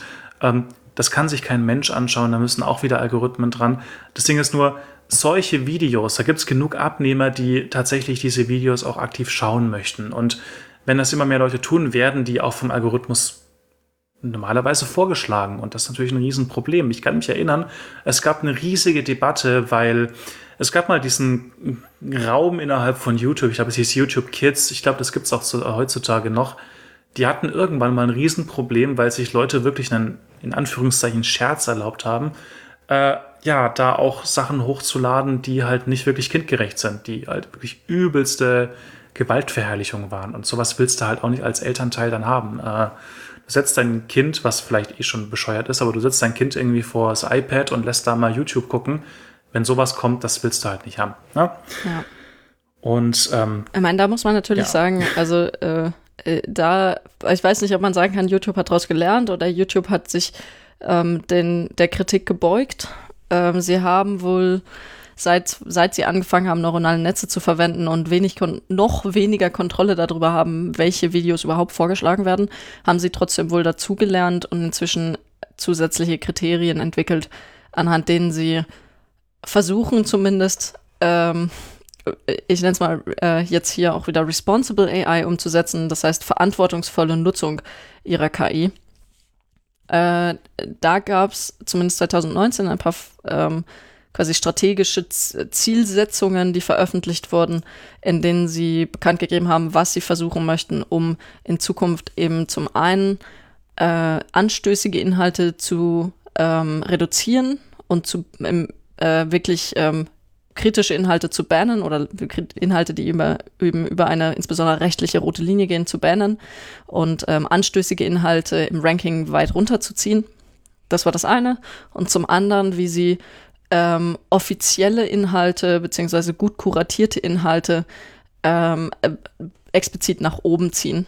Das heißt, wenn es zum Beispiel um ein kritisches, äh, äh gesellschaftsrelevantes Thema wie zum Beispiel Impfung geht, ähm, wie sie dann mindestens Infoseiten von offiziellen Stellen, von denen man davon ausgehen kann, dass sie halt ähm, wissen, worum es geht, äh, dass sie die hochziehen. Oder zum Beispiel ähm, äh, Stellen wie äh, Newsletter, die, von denen bekannt ist, dass sie offiziell professionell kuratiert werden. Die kriegen dann quasi nochmal einen Bonus obendrauf. Das heißt, immer dann, wenn es um zum Beispiel News geht, dann wird halt äh, im Normalfall der gut kuratierte Inhalt nach oben gezogen, statt das, was einfach nur als aller, allerletztes gepostet wurde. Ähm, zusätzlich, was sie wohl angeblich auch machen, ist ähm, zum Beispiel Warnmeldungen einblenden, wenn es um sehr, sehr hochaktuelle und schnell schnell ändernde Themen geht, so ist wie Katastrophenlagen, dass sie dann nochmal expliziten Hinweis einblenden. Achtung, die Lage kann sich schnell ändern. Vielleicht ist das Video, was du schaust, oder die Informationen, die du hier in dem Video bekommst, schon outdated. Versuch dich auf anderen Wegen noch zu informieren. Und was sie auch inzwischen wohl machen bei dem Recommendation-Algorithmus ist, äh, wenn jemand ein Video zu einem sehr diversen äh, oder sehr debattierten Thema schaut, dass sie dann explizit äh, quasi eine, entweder eine offizielle Seite dazu im Nachhinein noch vorschlagen oder zumindest die andere Meinung oder eine Fachseite dazu. Dass wenn jemand ähm, ein Hetzvideo schaut oder ein Video, was tendenziell ähm, hetzt, dass sie dann danach vorschlagen, hey, magst du dir nicht diesen Faktencheck noch danach angucken, der von offizieller Seite kuratiert wurde, damit du dir eine, ein Gesamtbild machen kannst und nicht in deiner ähm, Meinungsbubble stecken bleibst.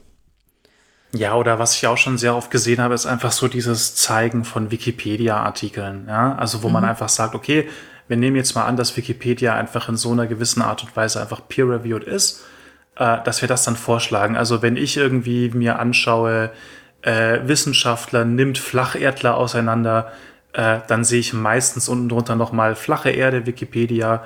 Da wird das Ganze nochmal als wirklich als Verschwörungstheorie dann angezeigt. Ähm, und das hilft auch, das Ganze wahrscheinlich einfach besser einzuordnen. Oder Thema Impfungen, ähm, wenn ich irgendwas anschaue, dann steht hier meistens unten drunter nochmal, hier sind die aktuellen Informationen des RKI, dass man das Ganze nochmal besser einordnen kann. Genau, also insofern kann man sagen, YouTube hat inzwischen daraus gelernt aus den Problemen. Zum einen, dass man äh, äh, dass man implizit User durch äh, Recommendation-Systeme beeinflusst und auch ähm, quasi Meinungsbubbles ähm, erzeugen kann. Also mit Bubble meine ich hier eben, man hat seine, sein, seine Meinung und man kriegt auch immer dann nur die Sachen vorgeschlagen, die die eigene Meinung unterstützen, weil das ist ja bequem. Und ähm, normalerweise würde ein, ein stupides Recommendation-System so etwas unterstützen, dass sie sagen, okay, die Person hat diese Meinung und die freut sich, wenn sie ihre Meinung immer nur bestätigt bekommt auch wenn es Blödsinn ist. Und äh, da versucht YouTube inzwischen angeblich aktiv dagegen zu wirken. Würde vermutlich vielen Plattformen gut tun. Also das ist jetzt quasi so meine Frage. Glaubst du, sie machen da genug? Ähm, ja, gute Frage. Also ich, ich bin da, glaube ich, eher pessimistisch eingestellt. Ich kann mir vorstellen, dass äh, dass im Hintergrund, vor allem bei den Dingen, die man jetzt nicht ähm, wirklich einsehen kann aktiv, Stichwort wieder YouTube-Algorithmus, ähm, dass das wahrscheinlich einfach noch nicht äh, ausreichend, äh, dem, dass dem nicht ausreichend Rechnung getragen wurde. Ähm, ich kann mir gut vorstellen, dass da einfach noch mal im Hintergrund einfach Sachen ablaufen, die vielleicht auch jetzt nicht wirklich beabsichtigt sind, absolut nicht, sondern dass es einfach in der Natur der Sache von neuronalen Netzen liegt, dass sie halt einfach mit den Daten arbeiten, die sie bekommen und dementsprechend dann halt auch den Bias, der Bias eingeschleppt wird. Also äh, Thema, was ich auch noch mal gerne ansprechen wollen würde, ich habe es glaube ich vorher schon mal angeteasert, ähm, Präsidentschaftswahl 2016, Hillary Clinton versus Donald Trump. Ähm, da gab es wirklich Studien, die gezeigt haben, wir haben einen sehr krassen Bias gehabt. Ich würde da gerne mal eine Person, den Namen einer Person in den Raum werfen, und zwar der ein Ex-Google-Engineer, also jemand, der wirklich sich mit dem YouTube-Algorithmus befasst hat, auch drei Monate lang im Kernteam drin war, und zwar Guillaume Chaslot, dessen Namen ich wahrscheinlich gerade richtig krass gebutschert habe. Es tut mir sehr leid. ähm, der hat nämlich ein schönes Zitat erstmal gebracht. Und zwar, das ist ein Mensch, man muss dazu sagen, er war involviert vor 2013, bevor er gefeuert wurde von YouTube, äh, von, von Google allgemein. Ähm, offiziell, weil er nicht so gut performt hat, wie man dachte. Man weiß aber nicht, was inoffiziell gelaufen ist. Aber er hat quasi Folgendes gesagt. Uh, YouTube is something that looks like reality, but, is, but it is distorted to make you spend more time online. The algorithm does not appear to be optimizing for what is truthful or balanced or healthy for democracy.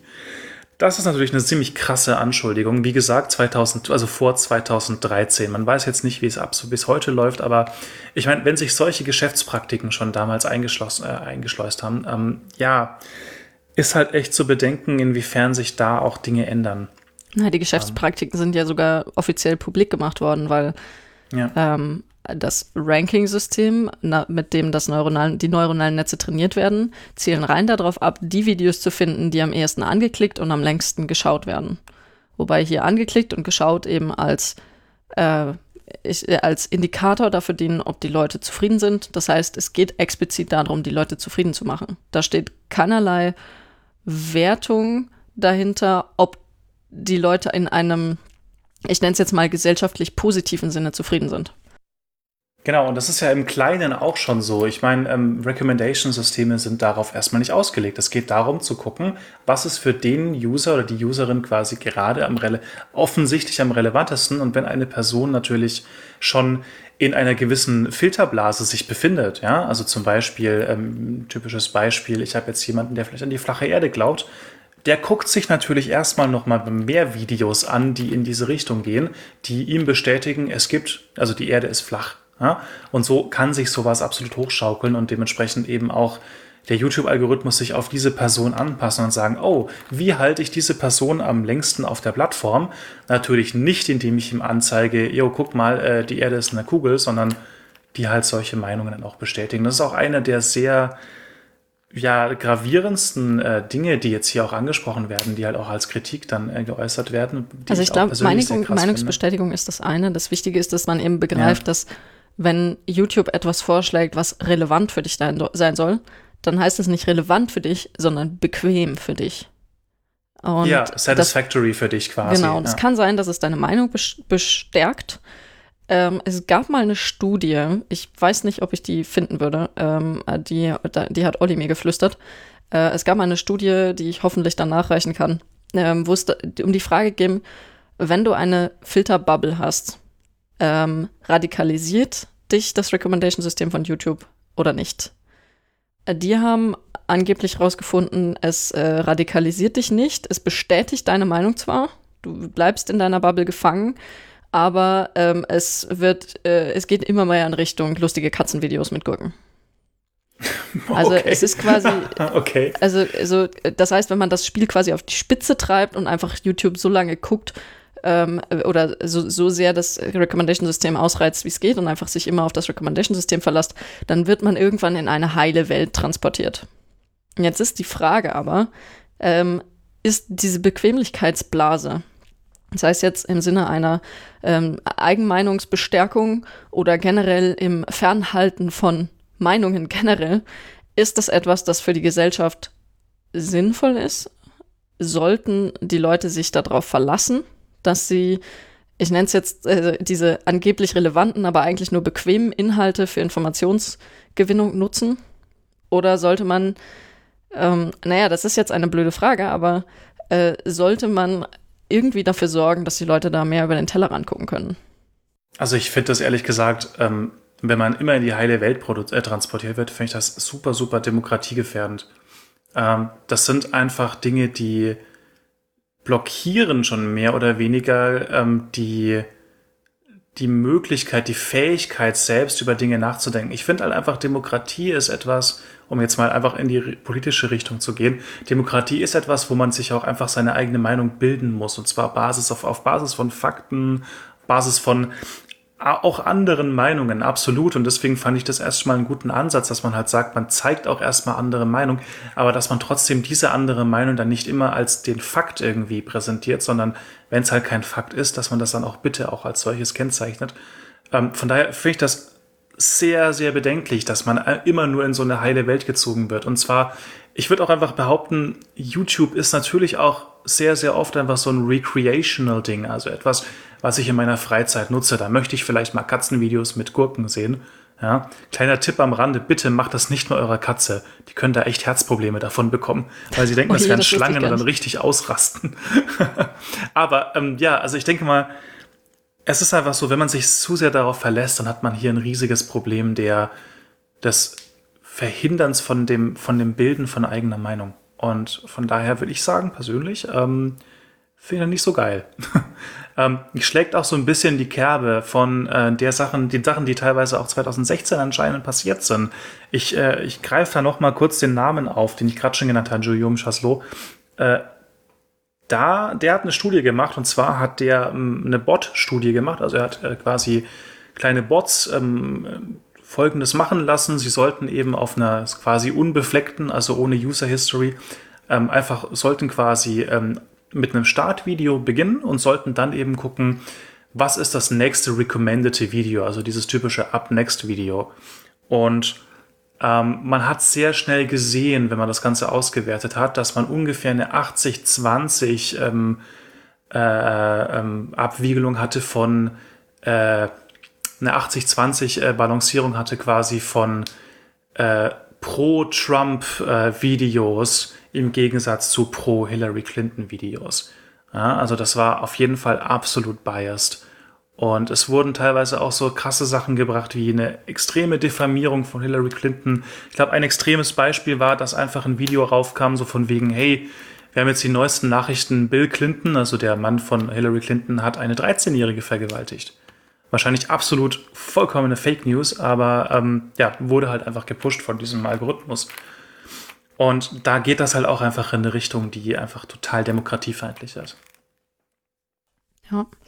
Ähm, ich meine, das ist grundsätzlich eine sehr, sehr schwierige Frage, weil wenn man jetzt an der Stelle sagen würde, man sollte Usern ähm, auch quasi andere Inhalte bieten, man sollte äh, dafür sorgen, dass sie äh, sich breiter informieren, man sollte ihnen breiter irgendwelche Vorschläge machen, dann heißt das am Ende auch, dass man den Leuten effektiv vorschreibt, dass sie sich nicht für ein bestimmtes Thema zu interessieren haben.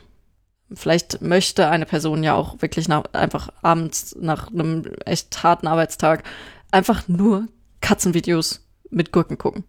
Wer weiß, ja, vielleicht möchte die Person das ja. Das ist ja dann auch völlig okay. Und vielleicht äh, ist es für die Person auch okay, wenn es dann bequem ist, dass es äh, dass nach einem Katzenvideo mit Gurke auch immer ein weiteres süßes Katzenvideo gespielt wird. Die Frage ist aber, ähm, inwiefern sind soziale Netzwerke im Allgemeinen in der Pflicht, dass sie eben die Leute auch ermutigen, sich mal ein bisschen breiter über den Tellerrand hinaus äh, mit Themen zu befassen. Sei es jetzt Hundevideos mit Gurken, die, glaube ich, nicht so lustig sind wie Katzenvideos mit Gurken. Ähm, bitte, bitte. Äh, also ihr dürft mich gerne hier widerlegen. Ähm, oder aber auch wirklich sich statt mit Katzenvideos auch einfach mal mit aktuellen Problemen auf der Welt, Möglichkeiten, ähm, sich zu Hause ein bisschen, äh, äh also zu Hause zum Beispiel Sachen zu reparieren oder ähnliches zu beschäftigen. Oder auch einfach äh, wirklich mit was, was völlig anderem. Ähm, das ist jetzt so die Frage, ob, ob soziale Netzwerke hier in der Pflicht wären, das zu fördern. Kann man, also sollte man das tun? Ja oder nein? Äh, sollte es stattdessen nicht lieber ähm, quasi bessere Medienkompetenzausbildung geben? Das ist, äh, das sind alles so, äh, so Fragen, die äh, dann am Ende auf gesellschaftlicher Ebene zu klären sind. Nämlich, wie geht man als Gesellschaft damit um, dass Leute durch eben solche Recommendation-Systeme in Bequemlichkeitsblasen gefangen sein können? Ja, absolut. Also das ist, ähm, hm.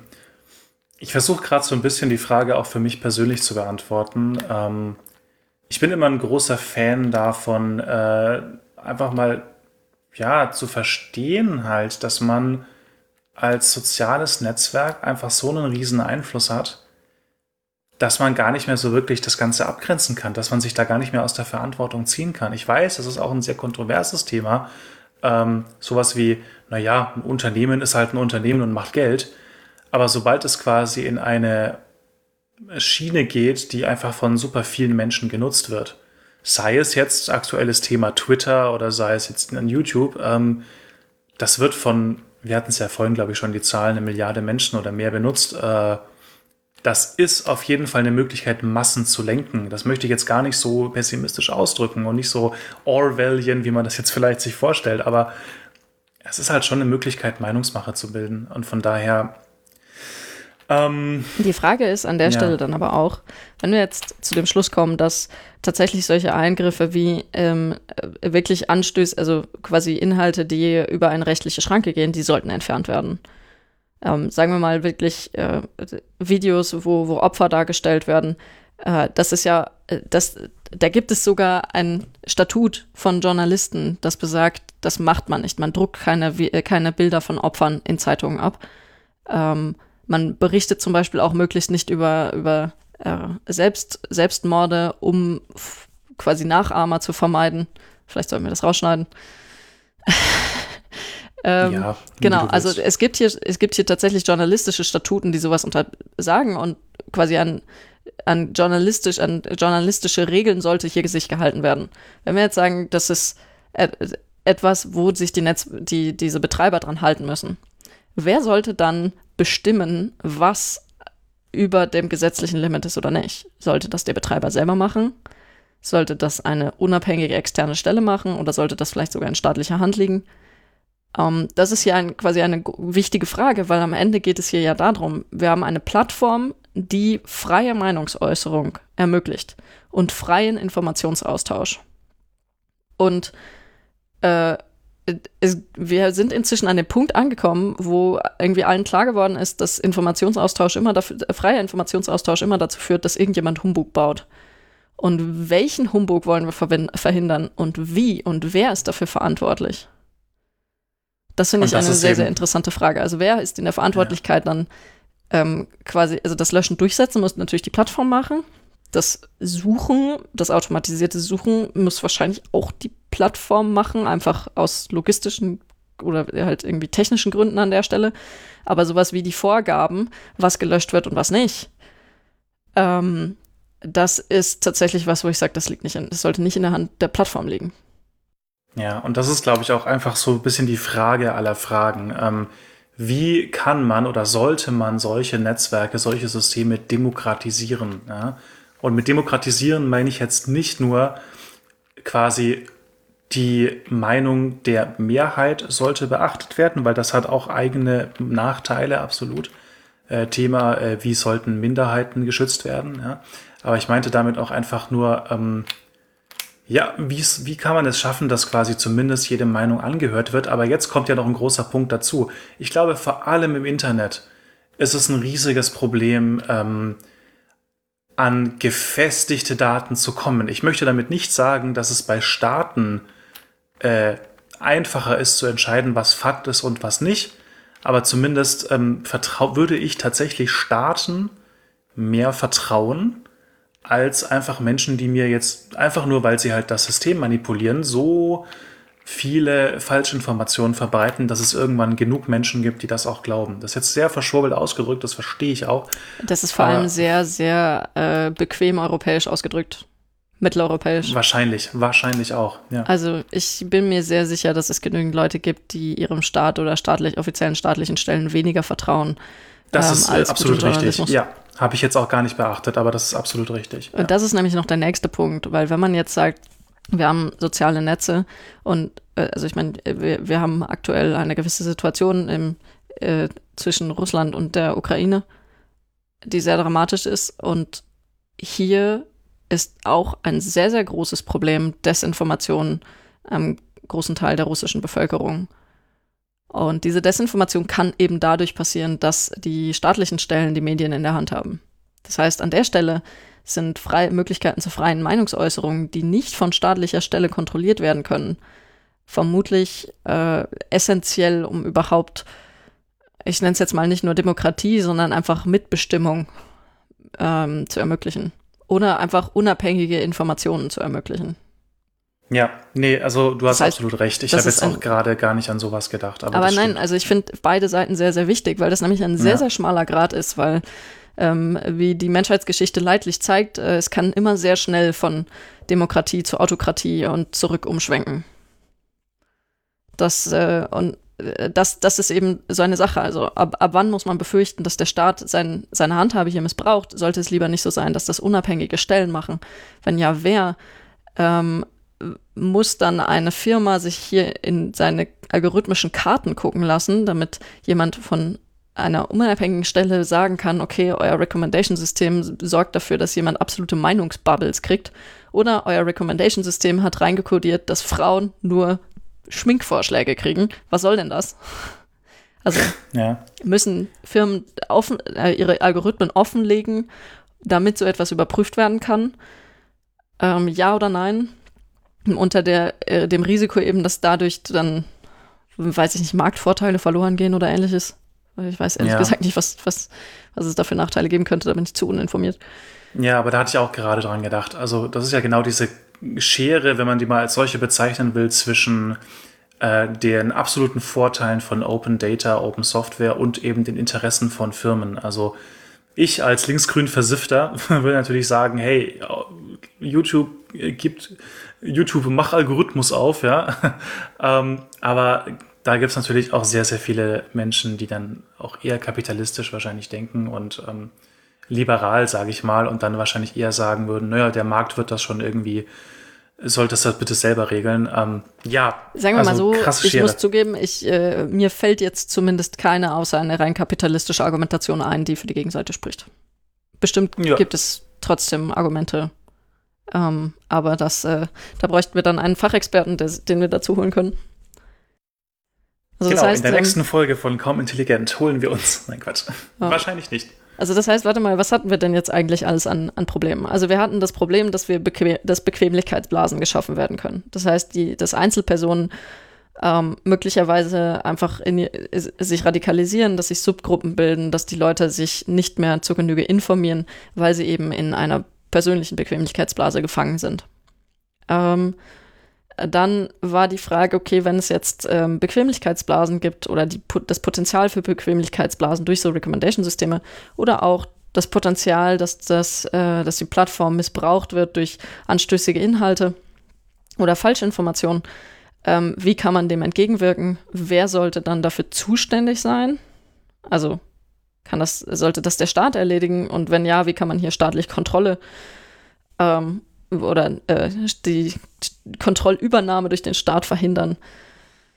Ähm, genau. Was vielleicht noch ein Punkt ist, den wir jetzt irgendwie noch gar nicht so sehr behandelt haben, war eben die Frage des Bias. Also ich meine, Bequemlichkeitsblase ist natürlich das eine. Ähm, aber vielleicht findet eine Frau, kann ich aus persönlicher Erfahrung sprechen, es gar nicht so bequem, ständig ähm, Schminkvorschläge be zu bekommen. Ja, und das ist halt wieder der Punkt so von wegen, ähm, was denkt die breite Masse? Ja, beziehungsweise was denkt der Algorithmus, denkt die breite Masse? Und dann haben wir wieder das Problem, dass wir halt auch spezielle User und Userinnen haben, die natürlich auch in eine ganz andere Richtung gehen. Ich denke mal, das ist so ein bisschen das Problem der großen ähm, ja, des großen Hitzetodes der Gesellschaft, wenn man das jetzt mal sehr pathetisch ausdrücken wollte, dass alles quasi über einen Kamm geschert wird, weil alles lässt sich ja durch Zahlen ausdrücken und dementsprechend lässt sich auch alles durch einen Average, durch einen, durch einen Durchschnitt ausdrücken. ähm, will man vielleicht auch gar nicht so haben. Ich meine, das ist ja wieder dieses typische, ja, was ist die typische Frau oder der typische Mann? Es sollte es bitte nicht geben, sondern jeder Mensch ist irgendwie einzigartig und, und, und hat andere Interessen. Ja, ist halt eben auch so ein, so ein Problem, was wahrscheinlich auch äh, einfach nur äh, ja, verstärkt wird durch solche Systeme. Genau, das ist eben hier das Problem. Ähm, ich würde es jetzt mal zusammenfassen als, es kann gesellschaftlicher Bias zementiert werden. Also wenn einfach, ähm, ich meine, das Problem haben Demokratien auch, äh, dass grundsätzlich ist äh, Demokratien Gefahr laufen, Minderheiten äh, zu benachteiligen, weil halt der, die Mehrheit der Bevölkerung möchte etwas und äh, die Minderheit, für die das eben besonders schlecht ist, äh, die kommt eben nicht zum Zuge, weil es zu wenige Stimmen sind. Und bei den Recommendation-Systemen, die eben einfach auf massig Daten trainiert werden, ist es natürlich ähnlich. Da ist es auch so, es gibt zwar ähm, user-spezifische, am Ende eine user-spezifische Personalisierung, aber vielleicht kommt das neuronale Netz nie auf den Trichter, dass es, dass das Geschlecht zum Beispiel eigentlich gar kein so wahnsinnig wichtiger Faktor ist, weil das Ge Geschlecht halt ähm, doch aktuell, in einem aktuellen gesellschaftlichen Kontext, häufig mit bestimmten Sachen zusammen auftritt. Also zum Beispiel, ähm, ich weiß es nicht, äh, vielleicht schauen sich Frauen generell mehr Infovideos zur Periode an als Männer. Könnte ich mir jetzt vorstellen. Also Frauen in einem gewissen Alter nach ja. dem Sexualkundeunterricht, dass die sich da möglicherweise, ist ja natürlich auch löblich, dann näher informieren wollen. Und dann hast du da einfach einen statistischen Zusammenhang und dann wird auf einmal jedem Mädchen in dem Alter oder vielleicht auch noch in einem höher, dann später im späteren Alter auch noch ständig hier solche Infos oder generell irgendwas, was mit, mit Frauen an sich zu tun hat, vorgeschlagen. Obwohl die Personen das vielleicht gar nicht wollen oder absichtlich aus Versehen ein falsches Geschlecht angegeben haben bei, beim Einloggen. Ähm, auch finde find ich auch okay. Und äh, dann dadurch wird aber auf einmal ähm, in dem Fall das Geschlecht weiblich mit bestimmten Merkmalen, später dann von mir aus äh, häufig wollen vielleicht Mädchen dann irgendwann wissen, wie sie sich schminken. Und zwar häufig, aber nicht alle. Und dann werden auf einmal die Eigenschaft weiblich mit Schminken assoziiert durch das neuronale Netz, weil das passt ja meistens. Und wie in einer Demokratie wird halt das genommen, was am meisten passt. Und das ist eben, oder ähm, sagen wir mal so wie in einer schlechten Demokratie. Ich meine, wir haben ja zum Glück ähm, inzwischen gelernt, wie man, wie man äh, äh, äh, das Problem von Unterdrückung von Minderheiten verhindert. Aber das haben neuronale Netze eben noch nicht. Und das ist auch sehr, sehr schwer in den Griff zu kriegen. Und äh, jetzt habe ich sehr genau. viel geredet und meinte eigentlich, dass man gesellschaftlichen Bias, den man durch Korrelationen sieht, einfach zementiert, weil YouTube einfach nur das so vorschlägt, wie es halt vorher schon immer so war. Ja, es ist ja ein typischer, typisches Ding halt, ne? Ähm, ich glaube, da gibt es auch einen ganz guten Film. Wie heißt der denn nochmal? Ähm, da gab es jemanden, der wurde eingeladen, weil er irgendwie. Äh, das war so ein Mensch, das war ein richtiger Average-Typ. Der hat quasi in allen Lebenslagen hat er quasi immer den Average getroffen und deswegen wurde er irgendwie als Produkttester genommen oder so für eine Firma. Kann ich noch mal raussuchen, aber ich glaube, der. Der Otto-Normalverbraucher? Ja, das kann sogar sein oder irgendwas in die Richtung dann, genau. Und der hieß dann auch Otto oder so, war irgendwie total witzig. Ähm, genau, und es geht dann einfach darum, ähm, dadurch, dass wir einfach den Durchschnitt bilden und einfach ansehen, äh, jo, äh, wir müssen ja irgendwie über einen Kamm scheren, wird halt genau dieser Vorteil von Individualismus total beschnitten. Und da ist auch selbst die Frage, wie gehen neuronale Netze damit um? Wie können wir das überhaupt dann irgendwie lösen? Ja, da gibt es nicht so viele Ansätze, zumindest nicht von denen, die ich weiß. Ja. Also ich meine, was, was du natürlich machen kannst, was relativ einfach ist, wäre, dass du zum Beispiel dem neuronalen Netz einfach gar nicht sagst, welches Geschlecht der User hat. Genau. Das Und da geht es auch wieder. Das ist ja auch tatsächlich was, was ähm, inzwischen dann demnächst äh, hoffentlich mal in einem von den europäischen Gesetzen niedergeschrieben wird, dass es eben verboten ist, dass du ohne sinnvolle Begründung so sensible Eigenschaften oder stark biasbehaftete Eigenschaften wie das Geschlecht für irgendwelche automatisierte Entscheidungsfindung verwendest. Ähnliches genau. gilt ja auch für die Demografie.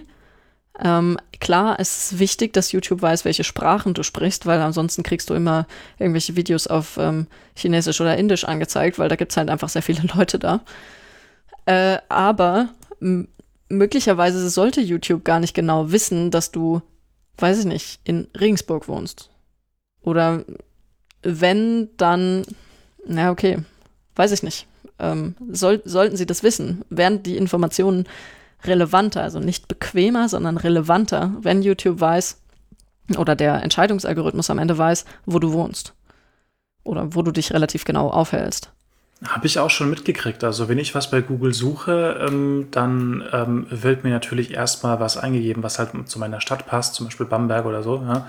ähm, weil das im Endeffekt ähm, ja bequem ist im Endeffekt und auch in dem Fall auch relevant, wenn ich zum Beispiel einfach wissen will, äh, ob das Restaurant mit einem sehr generischen Namen, sowas wie der, das Hofbräu oder so, ob das offen hat, dann will ich nicht wissen, ob das Hofbräuhaus in München offen hat, sondern vielleicht in Bamberg. Ich glaube, wir haben ja. in Bamberg gar nichts, was Hofbräu heißt. Das war aber nur gerade ein gutes Beispiel. Aber das ist halt so ein schönes Beispiel von, es ist ein schmaler Grad zwischen äh, äh Personalisierung im Sinne von Relevanz, also dass mir wirklich relevantere Infos angezeigt werden und mir Zeit in meinem Leben gespart wird ähm, und der Möglichkeit, dass es tatsächlich äh, Schubladendenken gibt und ähm, Biases bestärkt werden. Ich meine, hier, weiß ich nicht, äh, wenn ich jetzt, wenn man Google, den äh, Google, also den, den Ads, die äh, Google mir an verschiedensten Stellen einblendet, glauben würde, dann wäre ich, glaube ich, seit Jahren, wenn nicht sogar Jahrzehnten, na, Jahrzehnte vielleicht nicht, aber wenigstens seit, seit Jahren schon schwanger. Weil ich genau in dem Alter bin, in dem Frauen anscheinend häufig schwanger werden. Ich weiß es nicht. ja, Gesina, du musst jetzt mal langsam schwanger werden. Das sagt ja, dir doch jetzt Google. Genau, so. da denke ich mir dann auch, was, was genau wollt ihr von mir eigentlich? Ich werde jetzt keine Schwangerschaftsprodukte kaufen. Woher glaubt ihr, dass ich schwanger bin? Und ich schätze fast, wenn sie nicht die Information hätten, welches Geschlecht ich habe, dann würden zumindest die Männer das auch angezeigt kriegen. Das fände ich fair. Ja, und jetzt, wo du sagst, äh, also ich bekomme nie solche Werbung. Ja, habe ich jetzt noch nicht so wirklich aktiv drüber nachgedacht, aber ich habe jetzt noch nicht irgendwie, ja, Umstandsmode oder ähnliches bekommen oder Babykleidung als Werbung. Ähm, nö. Ich weiß aber gar nicht, ob ich so typisch männliche Dinge mal bekommen habe als Werbung. Ich meine, was ja schon teilweise wirklich erschreckend ist, wenn ich mein Handy neben mir liegen habe und solche Sachen sage wie, ich sage jetzt mal lieber nichts, aber dann bekommt halt demnächst auch die Werbung. Also da wird natürlich auch irgendwie mitgehört, was an sich schon sehr, sehr krass ist, finde ich. Ähm, ja, aber ich glaube, ich kann mir auch gut vorstellen, wenn irgendwo klar ist durch mein Internetprofil, dass ich männlich bin, weil ich mir vielleicht, was weiß ich, äh, eher handwerkliche Videos oder Technikvideos oder überhaupt Computer Science Sachen anschaue. Da sind wir was wieder ja bei, krass männlich ist. Äh, genau, äh, da ja. sind wir dann wieder bei so Stereotypenbildung nach dem Motto, okay, wenn ich jetzt das Geschlecht bestimmen müsste, ähm, dann, äh, das Witzige ist, wenn du einen Menschen fragst, dann sagt er dir das auch. Wenn du einen Menschen einfach nur fragst, welches Geschlecht hat diese Person und ihm einfach nur die, die Videohistorie oder sowas zeigst, dann wird die Person auch bei Technikvideos eher drauf kommen äh, oder eher sagen, das ist ein Mann und beim anderen ist es eine Frau. Also das ist halt so ein Bias, der nicht nur in den Algorithmen, sondern auch in den Köpfen drin ist und den äh, äh Leute seit Jahrzehnten versuchen, irgendwie aus den Köpfen rauszukriegen, damit eben nicht immer nur die Mädels die Babywindel-Werbung angezeigt kriegen, weil die Männer sollen ja auch mal Windel wechseln. Ja, eben. Und auch solche informativen Videos wie Periode oder äh, wie äh, der Aufbau von weiblichen Geschlechtsorganen oder so. Ich meine, es gibt gar keinen Grund, dass das Männer nicht auch mal lernen sollen. Ja, also von daher ähm, absolute Unterstützung. Sowas sollte halt einfach nicht irgendwie relevant sein, das Geschlecht. Genau, also das ist, ähm, das ist halt eben so, ein, so, ein, so eine schwierige Frage. Ich glaube, beim Geschlecht ist es relativ einfach zu sagen, weil das auch, glaube ich, in einigen Gesetzestexten inzwischen aufgenommen ist, dass das kritisch ist. Äh, bei Demografie ist es schwieriger. Ähm, wo es wieder einfacher wird, ist sowas wie Religionsangehörigkeit oder ähm, Herkunft. Mhm. Da brauchen wir bloß ähm, äh, ich hatte es mit Olli heute. Da brauchen wir bloß ein paar Jahrzehnte, also vielleicht ein, ein gutes halbes Jahrhundert zurückgehen ähm, und zum Beispiel nach Amsterdam schauen, wo eine Anne Frank damals äh, Unterschlupf gesucht hat. Und äh, damals war das für die Nationalsozialisten, die in Amsterdam eingemarschiert sind, gar nicht so schwierig, die Juden zu finden, weil in Amsterdam gab es nämlich ein zentrales Register ähm, der Religionszugehörigkeit. Also ich meine, kann natürlich jetzt ja. sein, dass ich irgendwelche Fakten durcheinander werfe, aber äh, das ist halt ein ganz typisches Beispiel für, es ist eine blöde Idee, so ganz persönliche Sachen wie Religionszugehörigkeit irgendwo zentral zu sammeln. Eben. Und ich meine, das hat einfach überhaupt keine Gründe. Also ich meine, der einzige Grund, der mir gerade einfällt, ist dann wieder für den Staat, dass man da schön Steuern erheben kann, was jetzt auch nicht wirklich ein guter Grund ist, meiner Meinung nach. Aber warum muss das denn jemand wissen? Wenn ich das jemand wissen lassen will, weil ich meine Religion ausüben will, dann kann ich das selber bestimmen. Und ja, da muss ich das. das jetzt also nicht ich meine, da geht es auch darum, dass es nicht zentral gesammelt werden darf. Ich glaube, mhm, dass die, das, also zum Beispiel deine Religionszugehörigkeit, die, die weiß jemand, aber es gibt keine zentrale Stelle, wo jemand hingehen kann, mit der Pistole anklopfen kann und sagen kann, zeig mir das.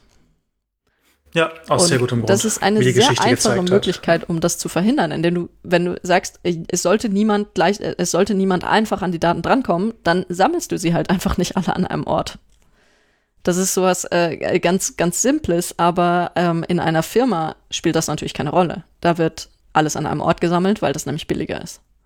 Oder es wird ähm, zumindest irgendwie so gesammelt, dass man daraus relativ schnell Statistiken bilden kann und damit ist es wieder recht, recht einfach zu finden. Also Leute, Dezentralisierung ist in vielen Dingen gut. Kann man auch eins zu eins dazu übertragen und ich weiß, dass wir gerade wieder abschweifen, aber ich fand es auch trotzdem spannend. ähm, sowas wie ähm, Ziele, die theoretisch für terroristische Anschläge genutzt werden können, sowas wie äh, äh, Powerplants, Umspannwerke und so weiter, äh, besser dezentralisieren. Das kann man auf vieles übertragen, glaube ich. Ja, wir, wir schweifen ab. Gesina, ich glaube, wir müssten langsam zu einem Ende kommen. Ich glaube ähm, auch, ja. Also ich meine, ja. jetzt mal ähm, für den Diskurs, was haben wir, äh, ich hatte eben schon mal angefangen, die Probleme zusammenzufassen. Also Probleme hatten wir jetzt die Bequemlichkeitsblase, dass äh, Recommendation-Systeme, die einfach nur die Nutzer glücklich machen oder die, die, Luxer, äh, die Nutzer zufrieden machen sollen, am Ende nicht relevante Sachen zeigen, sondern bequeme Sachen. Ähm, dann äh, das Zementieren von gesellschaftlichem Bias. Äh, die Recommendation-Systeme nehmen halt die Korrelationen so, wie sie aktuell in der Gesellschaft sind. Und dadurch kriegen immer nur Frauen die Schwangerschaftswerbungen. Ähm, was ich sehr nervig finde. Genau. Und das nächste, ähm, was auch, äh, auch wieder auf dasselbe Beispiel passt, ist, äh, welche Informationen über Nutzer sollten überhaupt erstens erhoben und gespeichert werden, zentral. Und zweitens sollten überhaupt verwendet werden bei der Bildung der Recommendations, um eben so etwas wie gesellschaftlichen Bias zu vermeiden. Und ähm, hier eben das Paradebeispiel ist das Geschlecht. Und das zweite wäre die Religionszugehörigkeit, die natürlich jetzt meines Wissens nach hier nicht verwendet wird, aber ich würde mich nicht darauf verlassen, ehrlich gesagt. Ähm, und zu guter Letzt eben die Frage, äh, wie sehr können Desinformation äh, oder wie, wie sehr kann Desinformation oder tatsächlich schwierige Inhalte beziehungsweise anstößige und ähm, ähm, ich würde es jetzt nicht gefährliche Inhalte, sondern einfach äh, moralisch verwerfliche Inhalte über Plattformen geteilt werden, unkontrolliert. Und wenn man will, dass das nicht unkontrolliert stattfindet, wie gestaltet man die Kontrolle, ohne dass man am Ende eine staatliche Kontrolle von freier Kommunikation hat? Also das sind alles so recht, äh, teilweise sehr kontroverse Fragen, teilweise recht wichtige Themen, die man sich an der Stelle eben fragen muss, um am Ende ein Recommendation-System, wie zum Beispiel YouTube es verwendet, aber eben auch ganz viele andere soziale Netzwerke, wie unter anderem Facebook ähm, und Twitter, um mal hier ein paar zu nennen. Äh, genau, wie solche Riesen sowas verwenden und wie man das möglicherweise mal betrachten sollte. Genau, und da schließen wir auch jetzt nicht nur YouTube, also das ist nicht nur exklusiv YouTube ähm, als Videoplattform. Netflix nutzt auch schon seit längerer Zeit KI, um quasi Recommendations zu machen. Wahrscheinlich oder vielleicht machen wir auch noch eine Folge dazu. Ähm, aber es ist einfach ein Problem, was, glaube ich, sehr viele Fragen aufwirft, die nicht nur auf einen speziellen Anbieter beschränkt sind. Genau. Also dann vielleicht, wenn wir jetzt gerade dabei sind, der Disclaimer, also wie kann man das verallgemeinern? Ähm, so diese gesellschaftlichen Fragestellungen, die treffen auf alle Recommendation-Systeme zu, die grundsätzlich einfach ähm, Blackboxes für ihre Entscheidungsfindung verwenden. Diese Blackboxes können neuronale Netze sein, also kann tatsächlich maschinelles Lernen sein, wo man tatsächlich nicht reingucken kann. Das kann aber auch einfach nur heißen, es sind proprietäre Algorithmen, die keiner ähm, unabhängig prüfen kann. Genau. Ähm, Recommendation-Systeme, ähm, du hast ein paar Beispiele genannt, sind inzwischen überall. Das ähm, geht über Ads beziehungsweise Werbung, Werbeeinblendungen, ähm, soziale Netzwerke, Freundesvor also in sozialen Netzwerken sowas wie Freundesvorschläge, An Vorschläge der nächsten Nachrichten, Tweets, ähm, der interessantesten Videos, aber auch ähm, in ganz normalen Streaming-Plattformen Vorschlag für Musik, Vorschlag für Videos, wo auch ähm, eine, eine gewisse Diversität eben vermutlich gesellschaftlich von Interesse ist. Und Biases etc. auch nervig sein können, wenn nicht sogar gefährlich. Genau. Ähm, das heißt, hier viel Potenzial, das äh, auf äh, viele Bereiche der, im gesellschaftlichen Leben auszuweiten. Und die konkrete Technik, wie das jetzt umgesetzt ist hier mit äh, den neuronalen Netzen, da ein Dankeschön eben an YouTube beziehungsweise an, an Google für die Veröffentlichung des White Papers, weil technisch ist die Umsetzung tatsächlich sehr interessant. Die ist natürlich nicht verallgemeinerbar auf andere Plattformen. Und ob wir zu anderen Plattformen ähm, Folgen machen, das kommt darauf an, ob die auch entsprechend äh, detaillierte White Paper oder ähnliches haben, wo sie veröffentlichen, was sie eigentlich so grob unter der Haube machen, damit wir das technisch auch mal unter auseinandernehmen können. Genau, und damit wir uns jetzt nicht immer darauf verlassen müssen, was ähm, andere Leute nur über dieses System sagen. Ich meine, ich glaube, überall ist ein Bias drin, vor allem auch wenn ein Paper ist, was aus der Wirtschaft kommt. Äh, Stichwort Geschäftsgeheimnis, aber allgemein ist natürlich immer wichtig, äh, woher die Quellen kommen, ähm, ja, und was da auch alles ähm, quasi, ja, wie, wie man das quasi dann auch auffassen kann. Ja. Ich hoffe, äh, unser kleiner Bipo ähm, hat äh, auch aufmerksam zugehört. Und wenn er das nächste Mal vielleicht ein paar Vorschläge macht, was wir so veranstalten, dann achtet er nicht nur auf meine Bequ Bequemlichkeit, sowas wie, hey, ähm, du könntest ja jetzt vielleicht einfach mal dich ein bisschen hinlegen und ich verwüste derweil die Wohnung, äh, sondern dass er vielleicht auch ein bisschen drüber nachdenkt, was er mir alles vorschlägt. Um jetzt nochmal hier unseren kleinen Bipo auch nochmal kurz reden zu lassen. Oh ja, ähm, vielleicht auch noch ein wichtiger Tipp für Bipo. Wenn Bipo jetzt äh, YouTube als Plattform für sich entdeckt hat und es gibt inzwischen sehr viele Leute, die tatsächlich viel Geld oder vor, äh, vor allem einfach ihr Lebenseinkommen über YouTube bestreiten, ähm, und die auch darauf angewiesen sind. Da sollte an der Stelle auch erwähnt werden, dass äh, ich zumindest darauf gestoßen bin, dass es hier sehr viel Beef in der YouTube-Community gibt, weil YouTube ihre Community, Community Guidelines nicht sehr transparent macht und ab und zu auch einfach mal ja. ändert, sodass deine Videos, die du vorher, also deine, deine Videos plötzlich schlecht gerankt werden aufgrund eines uralten Videos, was dich eigentlich nicht mehr interessiert. Ähm, und du kannst herzlich wenig dagegen machen, weil das halt nicht ähm, sehr gut kundgetan wird. Das heißt, hier sind wir auch bei dem, ich meine, den Diskurs haben wir jetzt gar nicht losgetreten, äh, weil das Finanzierungsmodell von YouTube bzw. YouTubern hier mal außen vor bleiben sollte. Aber äh, das ist auch noch so ein Problem, ähm, nämlich dass die Leute, die den Content bereitstellen und tatsächlich finanziell darauf angewiesen sind, dass Videos geschaut werden, ähm, die müssten ja eigentlich wissen, wie das Ganze funktioniert.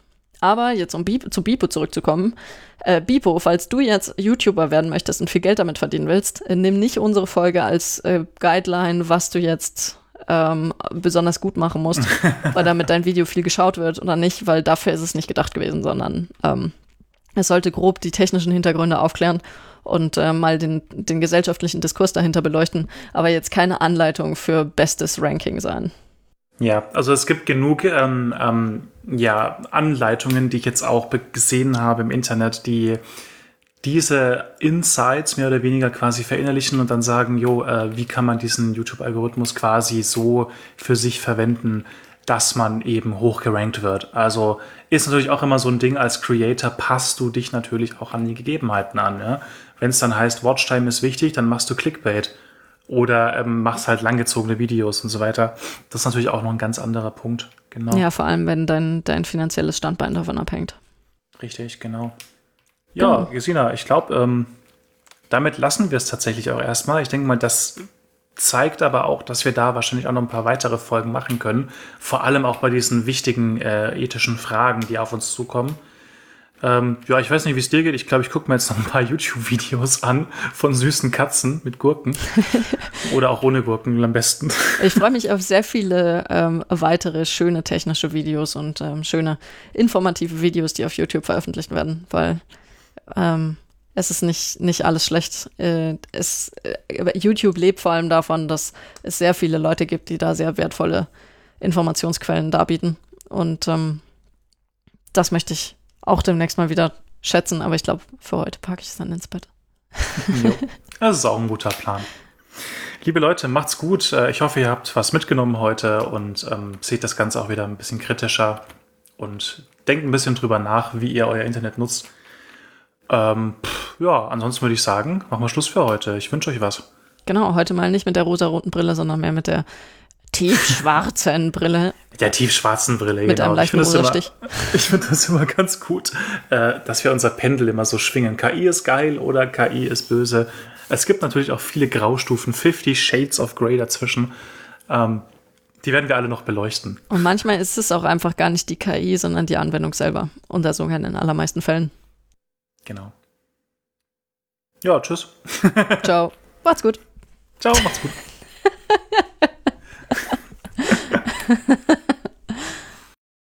Freut euch jetzt auf die Highlights aus dieser Podcast-Folge. Gekürt vom Schadenfreude-Modul von Bipo. Okidoki. Gesina, Dann, Hau einen raus. ich bitte um Schweigen. okay. Kann man sich alles überlegen. So, Regensburg. Ich gucke mal ganz kurz Entfernungen. Äh, ich bin gerade echt total außerhalb. Es ist in Hessen, ne? Moment, stopp. Bin ich blöd? Nee, ist in, Bam, ist in, Bam, Bam, in Bayern natürlich. Hä? Okay. Ich war gerade total irgendwie lost. Regensburg ist in Bayern. Ja. Sie Bayern.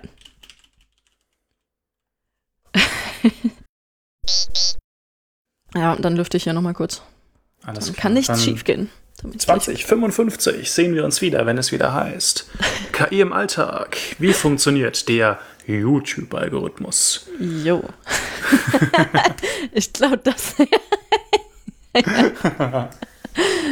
das wird gut, das kommt in die Outtakes. Ey, ich, ich, Oder jedes Mal, wenn ich was sage, ja, ich, jedes Mal, wenn ich was sage, denke ich mir schon, okay, das kommt in die Outtakes. Und zwar ein recht alltägliches Alt äh.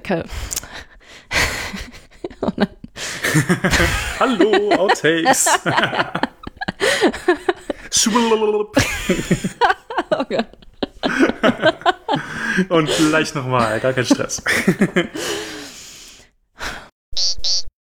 Ja, Gesina, ich mache mal ganz kurz Pause, weil ich muss mal kurz eine Spinne einfangen bei mir. Jo, mach das. bin gleich wieder da. Ey, sorry, aber irgendwie will ich jetzt nicht, dass sie irgendwo hinkrabbelt, wo ich sie später nicht mehr sehe. Bis gleich. Bis gleich. Sorry. So, bin wieder da. Jo. Okay, was Spinnenfall wurde gelöst. Ja. Ich dachte mir so, was krabbelt denn da? Alles klar, okay. Om nom nom nom nom. Hihi.